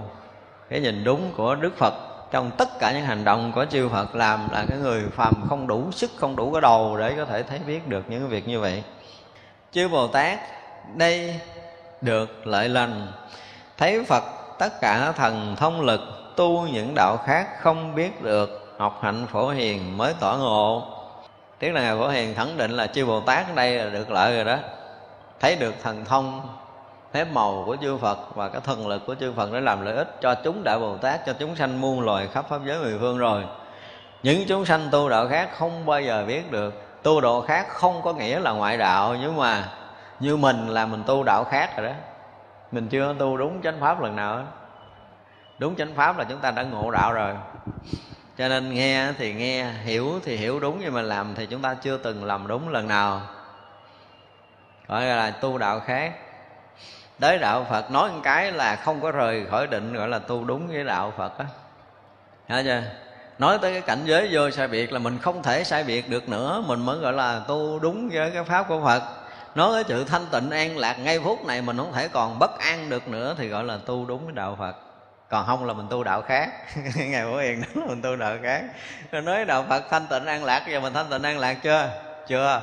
Chưa gọi là tu đạo khác. Nói như là thấy tất cả cảnh giới bình đẳng của phật đạo mình thấy chưa? Mình còn thấy sai việc là chưa tu đúng cái đạo phật. Thì như vậy được gọi là tu đạo khác chứ không cần nói tới ngoại đạo. Nghĩa là mà mốt ai hỏi mình tu đạo gì nói tôi cũng chưa biết tôi tu đạo gì luôn. Đừng nói là mình tu theo đạo phật. Tu đạo phật là phải an lạc phải thanh tịnh. Đó, hiểu được cảnh giới bình đẳng chưa? Chưa. Chống được bình đẳng chưa? Chưa. Chống được thanh tịnh chưa? Chưa luôn. Thì tất cả những cái gì có trong đạo phật mà chưa làm được cái gì thì đừng nói tôi tu theo đạo phật. Đúng không? Đây ngài phổ hiền từ chối rồi đó. Từ chối mình rồi. Rồi mình ở một chùa, mình đã từng hành ở pháp phật, nó lại bây giờ tôi cũng tụng kinh, tôi cũng ngồi thiền. Nhưng mà tụng kinh, ngồi thiền có phải là tu theo pháp phật chưa xin lỗi là chưa. Tại vì khi mà tụng kinh là ta nhập trong phật lý, ngồi thiền là ta nhập trong chánh định. Mình có nhập phật lý, nhập chánh định chưa? Chứ vậy thì tu pháp khác rồi. Phải là tu đúng pháp phật. Là khi mà chúng ta đột một câu, một chữ, một lời là chúng ta nhập trong cái phật lý đó thật sự không hiểu khác hơn cái lời dạy của đức phật được. Và khi chúng ta tọa thiền thì rõ ràng là chúng ta nhập trong những cái tâm muội mà chư Phật chư Đại Bồ Tát chư vị Thánh Hiền đã từng nhập thì chừng đó mới công nhận là chúng ta tu đúng đạo Phật đó còn giờ là chưa đúng không? Chúng tôi tập đi thôi ha, tập đi. Nhưng mà không biết có đúng hay không nữa chưa chắc.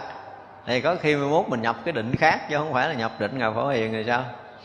Thì vậy là vẫn còn là đạo khác cho nên rồi khi nào mà chúng ta học được hạnh phổ hiền á, thì khi đó mình mới được tỏ ngộ những cái điều mà chư Phật đã có từ trước tới giờ.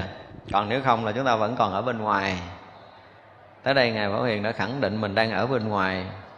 Thấy mũi lòng ha. Thấy giờ hướng này không ai công nhận mình tu đúng đạo phật hết ngay cả ngài phổ hiền cũng không công nhận luôn.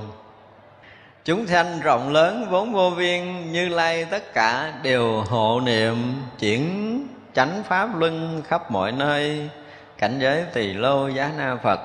Thì những cái này nhắc lại thôi, tức là dù chúng sanh ở nơi đâu thì đức phật cũng đều hộ niệm, cũng đều gia trì, cũng đều giảng dạy phật pháp, chứ không hề có bỏ dứt một chúng sanh nào. Tất cả cõi nước vào thân tôi, chỗ chư phật ngự cũng như vậy.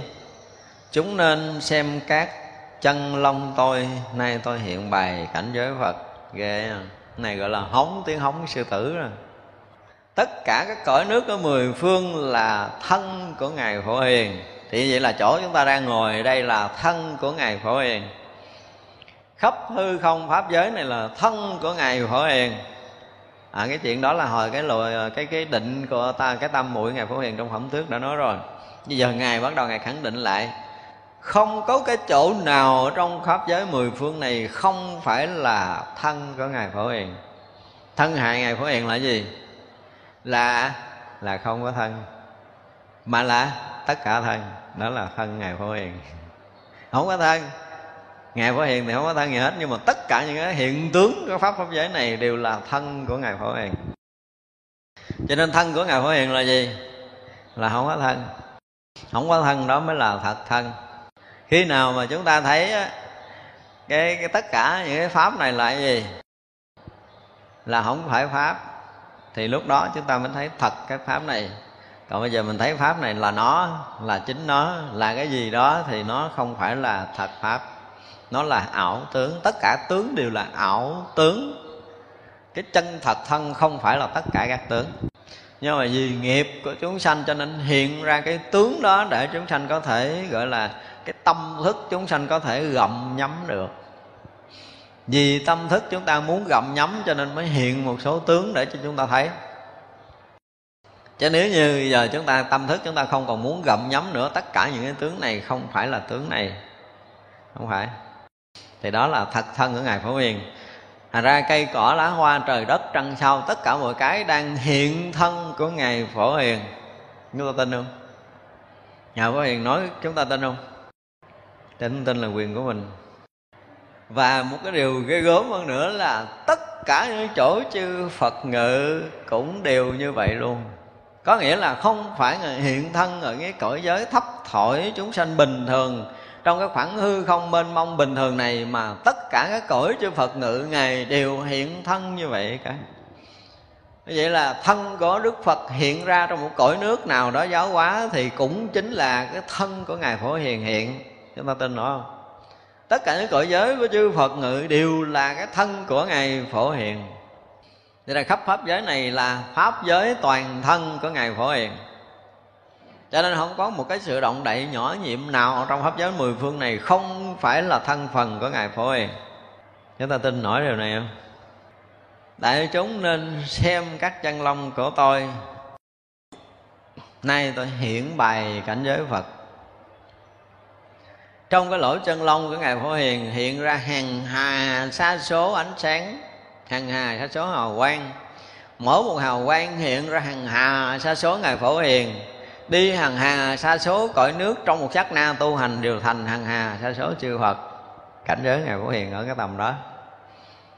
Cho nên là không có cái phút giây nào, không có một cái sát na nào đối với ngài Phổ Hiền là không có hiện ra hằng hà sa số thân đi đến hằng hà xa số cõi nước để thành hàng hà sa số, Đức Phật giáo hóa hàng hà sa số chúng sanh rồi. Và không có một cái phút giây nào trong khắp pháp giới mười phương này không phải là một cái bài pháp bài pháp tối thượng của ngài Phổ Hiền. Gần như từng sát na một khắp pháp giới này, chỗ chỗ, nơi nơi, trong khắp cỏ cây, hoa lá, trời đất, trăng sao này đều thể hiện một pháp luân bất thối chuyển của ngài phổ hiền đến với tất cả chúng sanh muôn loài. Nhưng có điều là chúng ta không đủ sức để nhận đó là sự thể hiện cảnh giới của ngài phổ hiền. Cho nên chúng ta thấy là tới đây ngài phổ hiền bắt đầu gì? Thể hiện, phải không? Thể hiện cái cảnh giới thật của chính mình.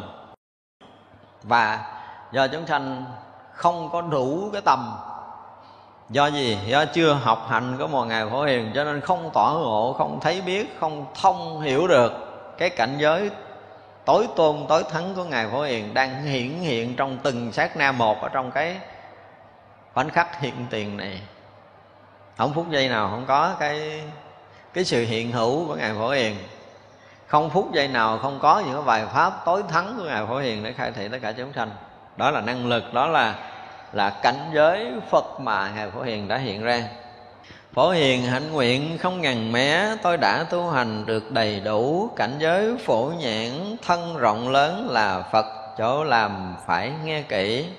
Tức là bây giờ nói tới cái hạnh nguyện phổ hiền thì không còn ngôn ngữ nào có thể bàn luận được. Vì tất cả chư Phật đều đã gì đều đã được thọ ký cho ngài Phổ Hiền. Đã công nhận cái cảnh giới tu chứng. Trong cảnh giới tam muội, ngài Phổ Hiền công nhận tất cả những công hạnh lợi ích của ngài Phổ Hiền tất cả những cái cảnh giới, những cái năng lực thiền định cũng như trí tuệ, lợi ích tất cả chúng sanh khắp pháp giới muôn loài đều là cảnh giới của ngài Phổ Hiền. Cho nên làm cái gì thì cũng được sự gia trì hộ niệm của ngài Phổ Hiền. Dù sự hiện diện của ngài Phổ Hiền, tất cả những cái điều đó, chúng ta thấy rõ ràng là không phút giây nào mà không có sự hiện hữu ngài phổ hiền. Như vậy là hạnh nguyện của ngài phổ hiền xem như đã được đầy đủ à không còn thiếu thốn cái gì để có thể so sánh được với cảnh giới chư phật. Không, cảnh giới chư phật đạt tới đâu thì ngài phổ hiền đạt tới cảnh giới đó cho nên mới mới hiện bài. Nó là nay á, là tôi hiện bài cảnh giới của phật. Đủ sức để có thể tuyên thuyết trước chư phật mười phương. Chư đại bồ tát ở mười phương tất cả chúng sanh muôn loài ở khắp pháp giới mười phương là ngài ngang bằng với phật cho nên mới đủ sức hiện cảnh giới phật đó là cái hạnh nguyện hải của ngài phổ hiền đã được thành tựu một cách viên mãn. Lúc đó phổ hiền bồ tát bảo đại chúng rằng, chư phật tử, thế giới hải có mười việc mà chư phật trong ba thuở quá khứ hiện tại vị lai đã nói, hiện nói và sẽ nói. Những gì là mười? Chính là nhân duyên khởi thế giới hải, chỗ trụ nương của thế giới hải, hình tạng của thế giới hải thể tánh thế giới hải, sự trang nghiêm của thế giới hải, sự thanh tịnh của thế giới hải, phật xuất hiện nơi thế giới hải, kiếp trụ của thế giới hải, kiếp chuyển sai biệt của thế giới hải, môn vô sai biệt của thế giới hải. Chư phật tử lượng nói thế giới hải, có mười việc này. Nếu nói rộng ra, thời đồng thế giới hải vi trần số, mà tam thế chư phật đã nói, hiện nói và sẽ nói đây là cái phần tóm tắt thế giới hải. Tại phẩm này là phẩm thành tựu thế giới, chúng ta bắt đầu nghe. Tức là đối với chư phật và chư đại bồ tát với trí tuệ cả ngày thì ngài thấy 10 cái điều. Cái điều thứ nhất là gì? Chính là cái cái nhân duyên để hình thành thế giới hải. Ví dụ như thế giới chúng ta không nói thế giới hải khác, một thế giới này của mình thôi thì đối với chư Phật là thấy rất là rõ cái nhân duyên để hình thành thế giới này. Thế giới này không tự nhiên mà có. Đã hình thành một cái vật chất, nó gồm rất là nhiều cái nhân duyên hội tụ thì mới thành được. Thì tất cả các pháp đối với cái nhìn bình thường của mình thì là đủ duyên nó sẽ sẽ hội tụ, sẽ thành hình. Thế cho cái này có thì cái kia có Cái này xanh thì cái kia xanh Cái này không thì cái kia không Cái này hoại thì, thì cái kia hoại Đó là nhân duyên. Thì như vậy là do nhân duyên này Nó kết tục với nhân duyên kia Nó mới thành hình một cái gì đó. Tất cả những cái mà chúng ta thấy được Chúng ta biết được Chúng ta có thể hiểu được về nó là do nhiều nhân nhiều duyên Chúng ta mới có thể thấy được. Và những cái mà chúng ta thấy chúng ta biết được là nhân duyên nó đã hội đủ. Ví dụ như bây giờ chúng ta nghe một âm thanh. Thì nó đủ nhân viên, chúng ta mới nghe được. Nhân viên đầu tiên là cái gì? Là thính giác chúng ta không có bị bệnh. Để chúng ta nghe rõ được âm thanh, đúng không? Nhưng mà đơn giản, không phải đơn giản là thính giác chúng ta bị bệnh đâu. Nhưng mà cái dao động sóng âm của loa nó phát ra để chúng ta ở xa, chúng ta mới nghe rõ được điều đó. Và cái gì nữa? Nghe rõ được một âm thanh. Nếu chúng ta hiểu được âm thanh đó thì gì? Vì nhĩ căn, cái gì? Nhĩ thức, chúng ta bắt đầu phân biệt, chúng ta mới thấy rõ được âm thanh đó là cái gì. Nhĩ căn, nhĩ đức, chúng ta thấy rõ là do gì? Do ký ức, chúng ta từ xưa đến giờ đó từng nghe, đã từng hiểu, đã từng học cái gì giống giống như vậy. Cho nên khi nghe, chúng ta hiểu được cái điều đó, chúng ta chấp nhận được một điều đó để chúng ta thương hoặc là chúng ta ghét một điều đó. Thì nó dính tới hàng hà sa số chuyện của quá khứ. Cho tới những người nói với kiến thức, cái khả năng với cái thiền định, với trí tuệ của người nói, rồi với cái khí lượng phát ra từ khí hải của người đó, rồi rung động cái thanh âm của người đó mới phát ra một cái ngôn ngữ của người đó, vân vân. Nó đủ đủ đủ nhiều nhân duyên để chúng ta mới có thể nghe được một âm thanh. Thì đó là một cái chuyện nhỏ đó. Còn một cái thế giới hải thì trùng trùng duyên. Ở đây chúng ta chưa bàn tới cái trùng trùng duyên khởi ở trong kinh quan im. Tại vì chưa tới, chúng ta chưa bàn nhưng mà dù là một viên rất nhỏ, mãi một mãi bụi rất nhỏ ở giữa hư không này có thể là kết nối với hằng hà sa số những cái duyên muôn vạn kiếp về trước của tất cả chúng sanh muôn loài. Trong đó có mình. Thật ra là cái duyên khởi của thế giới hải, Tức là cái bắt đầu hình thành cái thế giới đó, Cái duyên ban đầu để tập khởi để hình thành một thế giới. Như hồi sáng mình nói, Tức là đối với chư Phật là thấy biết rất rõ Những cái nguyên nhân để hình thành thế giới. Cái khởi đầu để hình thành thế giới đó như thế nào thì Đức Phật thấy rõ cái khởi đầu để hình thành thế giới nó như thế đó. Không sai biệt nhau, với trí tuệ của một bậc giác ngộ thì phải thấy rõ điều này. Rồi chỗ trụ nương của thế giới đó, thế giới đó được hình thành và trụ ở đâu, nương như thế nào, nương cái quy thần nào. Cho nên một ngôn ngữ khác mà trong cái thời khoa học hiện đại chúng ta gọi là cái trật tự thể của vũ trụ thật sự trong cái thế giới tâm linh chúng ta vận hành với một tốc lực khủng khiếp nhưng mà nó rất là trật tự. Không trật tự mấy hành tinh đụng nhau hết rồi, nhưng mà không có. Với một cái khoảng cách vận hành khủng khiếp ở trong không gian như vậy, với một lực ly tâm vô cực, tất cả những cái hành tinh hành tinh, những cái giải thiên hà, những giải ngân hà đều vận hành với một tốc lực khủng khiếp mà không hề chạm nhau. Đó là trật tự không? như vậy là phải có một cái lực gì đó để có thể điều hành cái sự vận hành của tất cả hành tinh trong cái cái hư không của vũ trụ này. Thì chỗ đó là cái chỗ tựa nương của thế giới hạ đương nhiên là cái chỗ sanh ra của tất cả các thế giới vi trần, dù rất nhỏ cho tới những cái hành tinh, những hành tinh rất lớn kia. Thì đều cái chỗ nào sinh khởi, và chỗ sinh khởi đó có khả năng điều động, điều tiết, hình thành và làm hoại đi thì đó là cái chỗ tựa nương. Thì giới trí tuệ của chư Phật đều thấy rất rõ tất cả những cái thế giới được hình thành trong hư không và vũ trụ này. Và nó nương tựa như thế nào? Rồi cái thứ nữa là cái hình trạng của thế giới như thế nào? Không phải tất cả những cái thế giới đều cái hình bầu dục giống như thế giới của mình đâu. Ví dụ mình đứng góc nhìn của mình thì mình thấy cái hình mặt trăng nó cũng tròn tròn còn ban đêm mình thấy cái ngôi sao mình cứ, cái cái tưởng tượng trong đầu là ngôi sao có nhiều cánh, đúng không? Không phải đâu. Đó là cái tưởng của mình. Mình nghe nói ngôi sao cái mình tưởng tượng là năm cánh, sáu cánh thì đó đó là cái tưởng của mình. Chứ còn cái ánh sáng từ một cái cái hành tinh xa xôi quá, xa xôi tới không biết là bao nhiêu trăm ngàn năm ánh sáng để mà mắt mình có thể thấy được một ánh sáng lập lòe trong cái không gian xa xôi đó, nó nhỏ thật sự hành tinh nó có khả năng lớn gấp ngàn lần cái quả địa cầu của mình. Nhưng mình chỉ thấy có một đốm sáng đó thôi. Và đốm sáng cái xa quá khiến mình không nhận rõ được hình dáng của nó. Mình thấy lập lè trong đêm, cái mình tưởng nó là ngôi sao. Chứ thật sự đó là hành tinh có khi nó còn lớn gấp 10 lần, trăm lần, ngàn lần cái mặt trăng mà chúng ta đang thấy, mặt trời chúng ta đang thấy. Hàng tỷ lần của quả địa cầu chúng ta đang thấy nữa, nhưng mà nó xa quá quá với cái tầm thấy của mình, cho nên mình thấy ánh sáng lập lè như vậy và cứ tưởng tượng đó là ngôi sao. Chứ không có, nó có thể nó lớn lớn gấp cả triệu lần cái thế giới của mình nữa.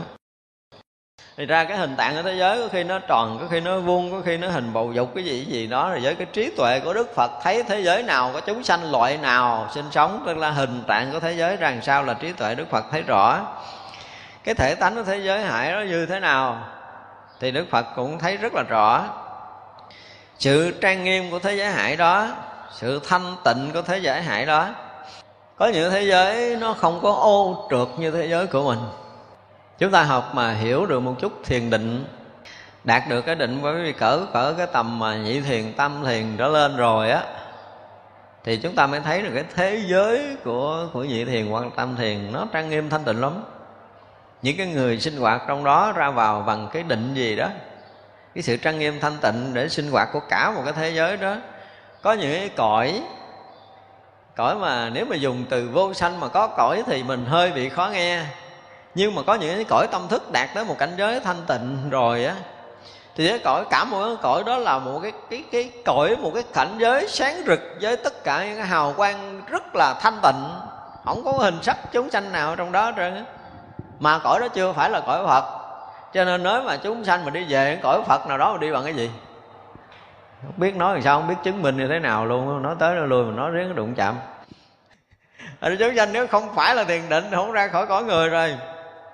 Không có cái lực nào, không có cách nào để ra khỏi cõi người hết. Nếu không phải bằng thiền định, không có ông phật nào có thể nắm tay kéo mình đi được hết trơn á. Tôi dám ký giấy là khắp pháp giới mười phương, chưa có ông phật nào nắm tay của mình để đem mình lên cõi phật. Không có. Đức phật không hề làm chuyện này.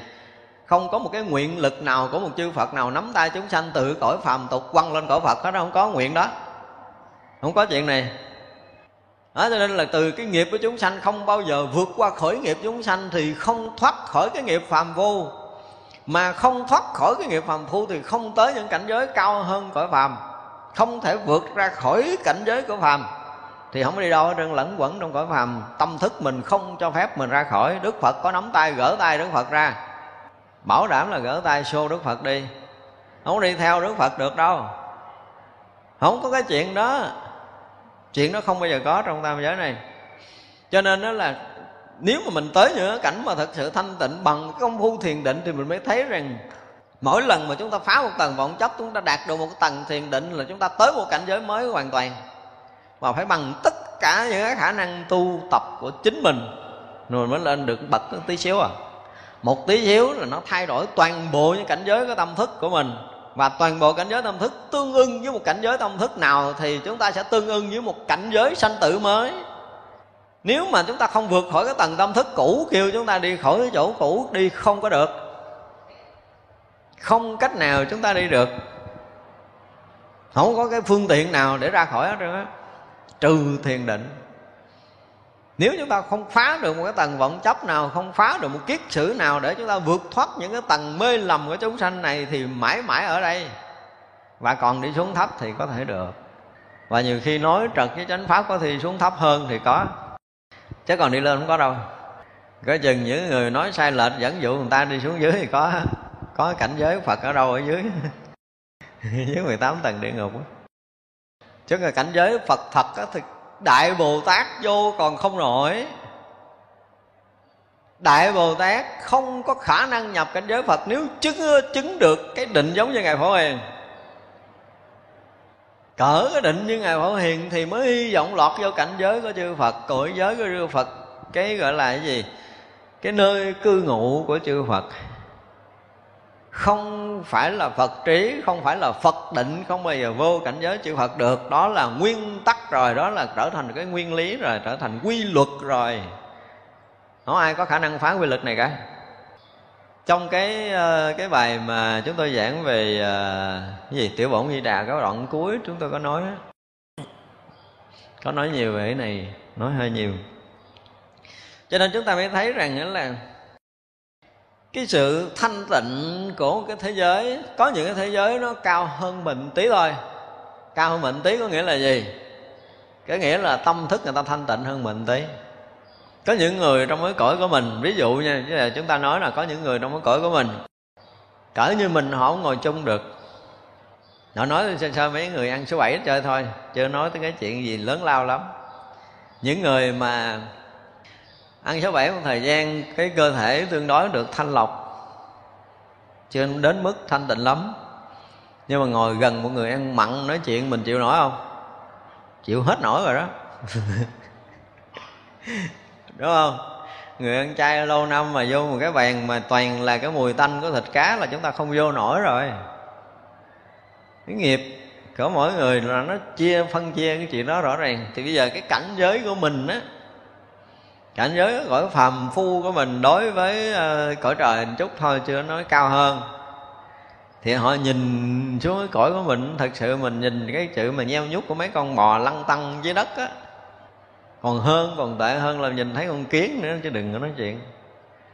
Với họ là như vậy rồi, họ thành ra bây giờ một tiền người cõi trời kêu xuống ngồi chơi với con kiến, nằm ngủ với con kiến, ăn chung với con kiến là mấy gì cõi trời còn không muốn rồi, đúng không? Có chuyện đó mình là cái gì? Mình đòi dám leo lên tới cõi phật. Vọng tưởng.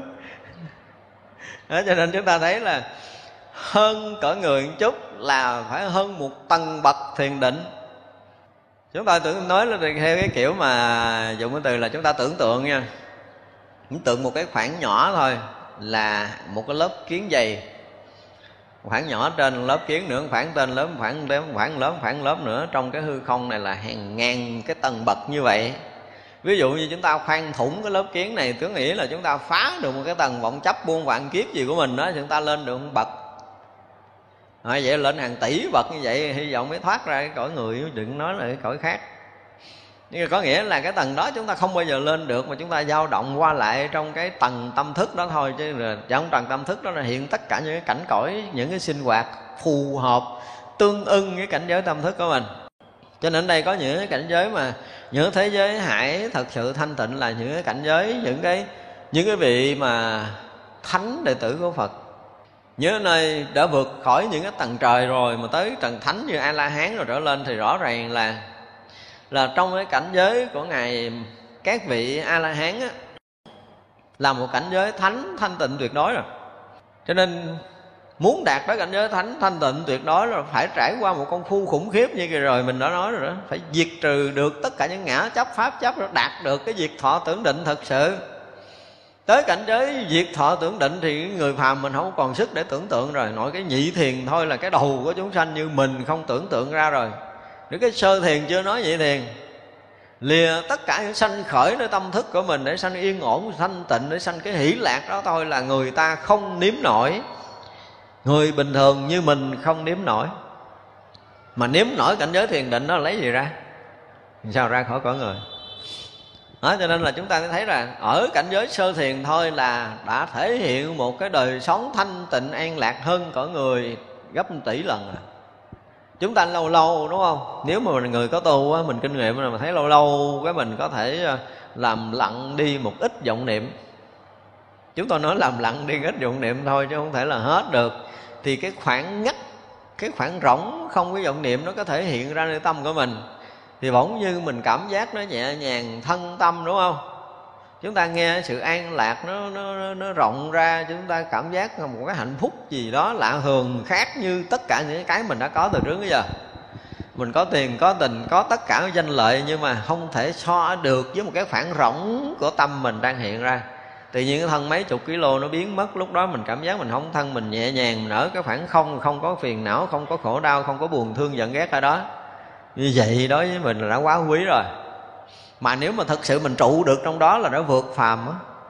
Nhưng mà chưa bằng phần tỷ nữa của cái sơ thiền nữa. Tất cả những cái sinh khởi nhỏ nhiệm, những cái dướng mắt trong ngũ dục tự động biến mất. Thành ra cái chuyện buồn thương giận ghét đối với vật dục không còn. Mặc dù là ngã vẫn còn, pháp vẫn còn, tất cả những kiết sử một hai tầng được phá nhẹ nhàng gọi là phá nhẹ nhàng thôi chứ chưa có phá hết. Bây giờ đạt cảnh giới tại vì cái con đường này không phải là con đường phá mười kiết sử đạt tới những cái sơ thiền nó chỉ là một cái sự à, yên tĩnh để vượt thoát những cái dính mắc trong ngũ dục nơi tâm thức của mình thôi. Một phen mà một người có một lần xảy ra trong cuộc đời của mình mình cảm giác tất cả những cái tài sắc danh thực thì tự nhiên rủ sạch. Sạch thật sự mà nó còn dính gì đâu không có chuyện đó nữa hết thì chúng ta cảm giác sự an lạc thanh tịnh đó, nó gấp tỷ lần của mỗi người tốn số độc đắc.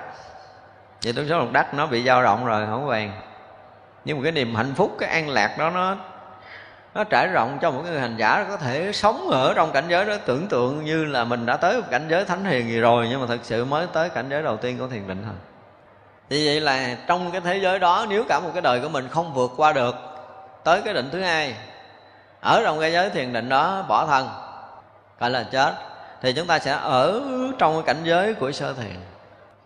Mà cảnh giới sơ thiền thì đầy tất cả những cái phúc lạc mênh mông đó, không có mất. Nếu này ở trong cái giới thiền đó mà tiếp tục tu tập thiền định thì chúng ta tiến thêm tiến thêm thì chúng ta sẽ lên một cái tầng bậc nữa, tới cảnh giới nhị thiền, thiên thì nó cảnh giới trời của nhị thiền như thế nào, cảnh giới tam thiền của trời như thế nào đó, thì càng lúc nó càng thanh tịnh, càng lúc càng an lạc, càng lúc càng sâu hơn rất là nhiều.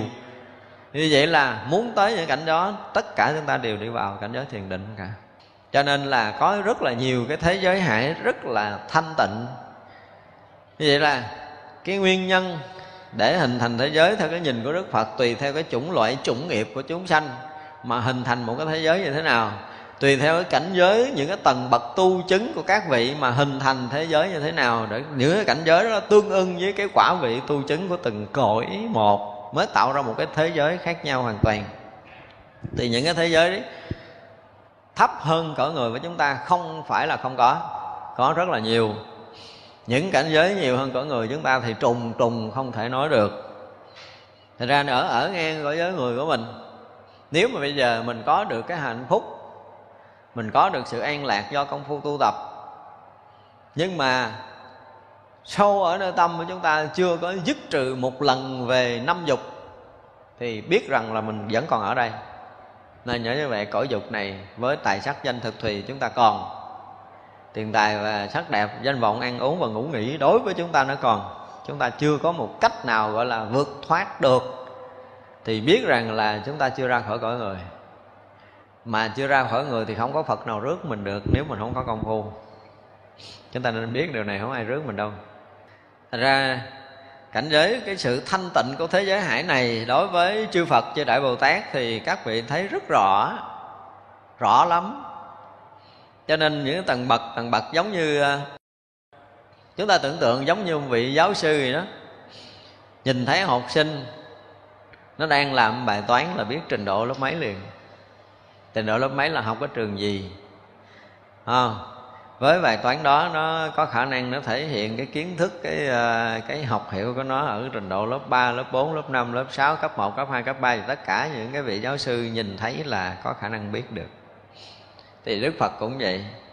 Tất cả chúng sanh ở một cái tầng bậc thiền định nào để sanh về cái cảnh giới nào là gần như chư phật chư đại bồ tát thấy rõ biết rõ không có lầm lẫn và cái thế giới đó có phật xuất hiện hay không đức phật cũng biết. À, nguyên nhân hình thành thế giới chỗ nương tựa chỗ trụ thế giới cái tánh của thế giới rồi trang nghiêm thanh tịnh của thế giới và phật xuất hiện thế giới. Thì tất cả chư phật không có thế giới chúng sanh nào mà không có chư Phật xuất hiện tu hành để thành Phật cả. Nhưng mà không phải là vừa hình thành thế giới là có chư Phật xuất hiện đâu. Trong lịch sử nhân loại mấy ngàn năm qua thì có mình Đức Phật Bổn Sư Thích Ca Mâu Ni xuất hiện trong cõi của mình. Nhưng mà thế giới này nếu mà tính ra hình thành à, hình thành tới khoảng 4 tỷ rồi 4 tỷ à, 4 4 à, tỷ năm rồi. Hơn. Như vậy là trong khoảng 4 tỷ năm vừa qua chúng ta mới thấy trong lịch sử của loài người mới có Đức Phật trước đó. Trong lịch sử loài người thì không nghe bàn. Thì như vậy là mỗi một thế giới sau khi à, thành hình xong rồi chúng sanh tới đó để sinh sống.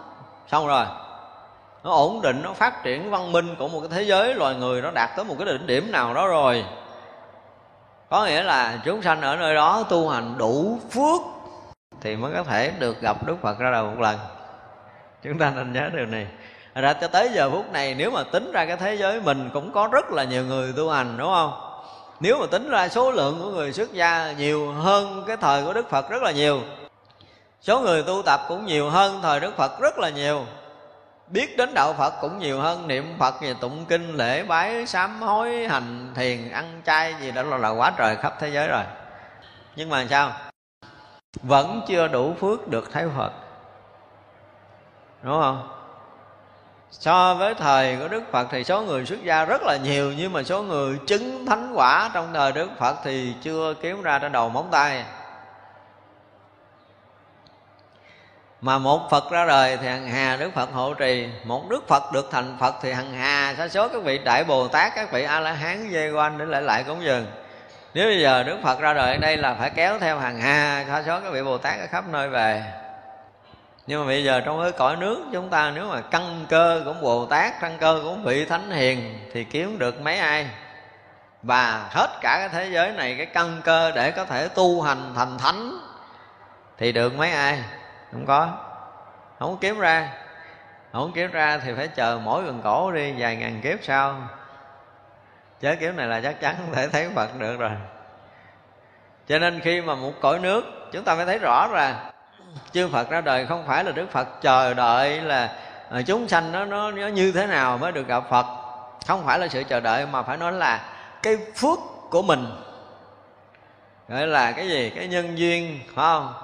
Cái phước báo của mình đủ. Cái trình độ căn cơ chúng ta đủ để mà chúng ta có thể gặp phật trong cái thời đức phật ra đời. Như vậy là đức phật không ra đời, có nghĩa là đức phật không thương mình chăng? Không phải.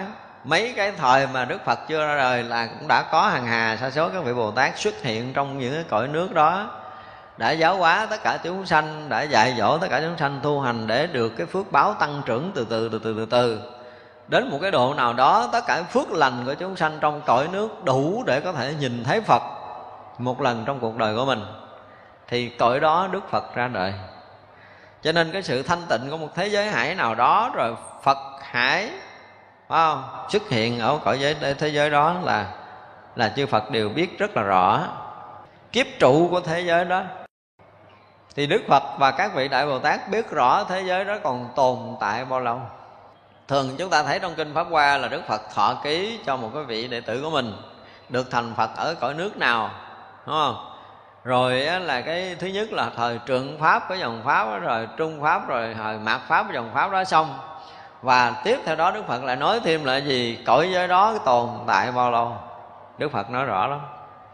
Thì vậy là đến đúng ngày giờ mà đức phật thọ ký là chắc chắn thế giới đó nó sẽ không còn có nghĩa là với cái trí tuệ của những bậc giác ngộ là thấy được cái duyên khởi, sự hình thành ban đầu, ban sơ của thế giới đó, và thấy cái sự kết thúc của thế giới đó một cách rất rõ ràng. Thì thế giới nó trụ bao nhiêu năm, bao nhiêu tháng, bao nhiêu ngày với cái nhìn đức phật là đức phật sẽ thấy rất là rõ. Và những cái biến chuyển sai biệt của thế giới đó, đức phật thấy rất rõ ví dụ như bây giờ cái biến chuyển như thế nào ngày xưa là nước nhiều hơn là đất. Ở cái thế giới đó. Ví dụ như thế giới mình đi, ngày xưa nước nhiều hơn như bây giờ là nước ít hơn. Ví dụ vậy, lần lần nó cạn kiệt nước như thế nào, tức là sự biến chuyển. Và chính sự biến chuyển đó mà chúng sanh sẽ thay đổi theo từng cái giai đoạn. Giai đoạn nước nhiều thì chúng sanh nào sống, giai đoạn nước ít thì chúng sanh nào sống cái sự phát triển nào, sự hình thành nào để sanh sôi mỗi chúng sanh nào, dần dần dần dần trong cái sự hình thành, biến chuyển, sai biệt của thế giới đó, từ biển thành núi, từ núi thành biển như thế nào là gần như chư Phật với Đại Bồ Tát thấy rất rõ điều đó, không có sai. Như vậy là đến ờ, cái lúc mà cái thành tựu quả không của tất cả thế giới đều được Đức Phật thấy rõ. Nhưng rồi Đức Phật cũng thấy tới cái gì nữa? Cảnh giới vô sai biệt à, đi tới đi lưu rồi thì đức phật cũng trở lại với cảnh giới vô sai biệt của chính mình tức là giới trí tuệ của đức phật.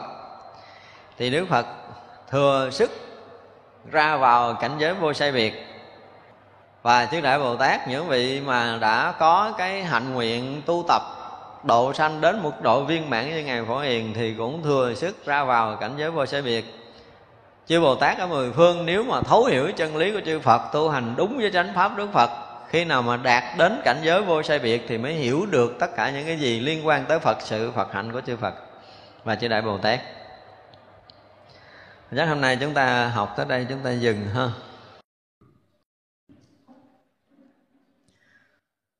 Chúng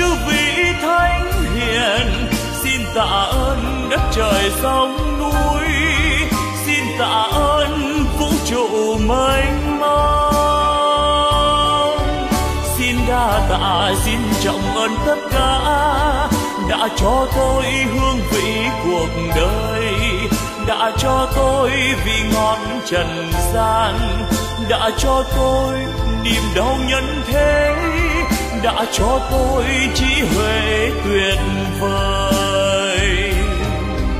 Để bây giờ đạo đời tỏ rằng ánh đạo vang tỏa khắp nhân gian. Ôi cực lạc, ôi niết bàn miên việt ôi thế giới muôn ngàn hoa rộ nở âm nhạc reo vui khắp chốn trần gian. Nếu ai biết ta bà vui đến thế, đạo diệu màu tỏ ràng nghìn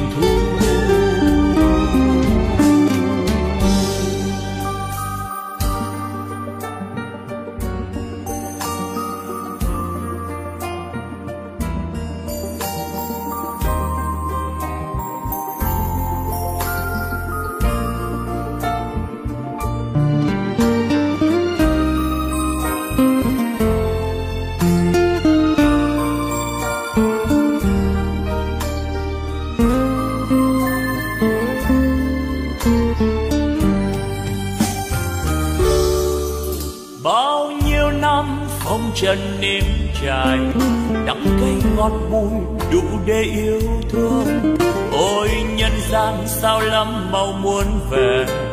Đêm làm sao nhân thế yêu ơi? Xin tạ ơn những gì đang có. Xin tạ ơn phật tổ oai linh. Xin tạ ơn chư vị thánh hiền. Xin tạ ơn đất trời sông núi.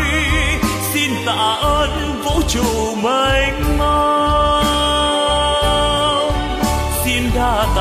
Xin trọng ơn tất cả đã cho tôi hương vị cuộc đời, đã cho tôi vị ngọt trần gian, đã cho tôi niềm đau nhân thế, đã cho tôi trí huệ tuyệt vời.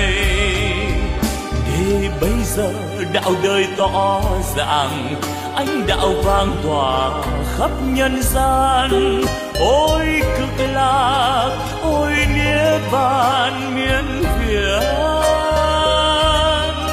ôi, thế giới muôn ngàn hoa rộ nở, âm nhạc reo vui khắp chốn trần gian. Nếu ai biết ta bà vui đến thế, đạo diệu màu tỏ ràng nghìn thu. Nếu ai biết ta bà vui đến thế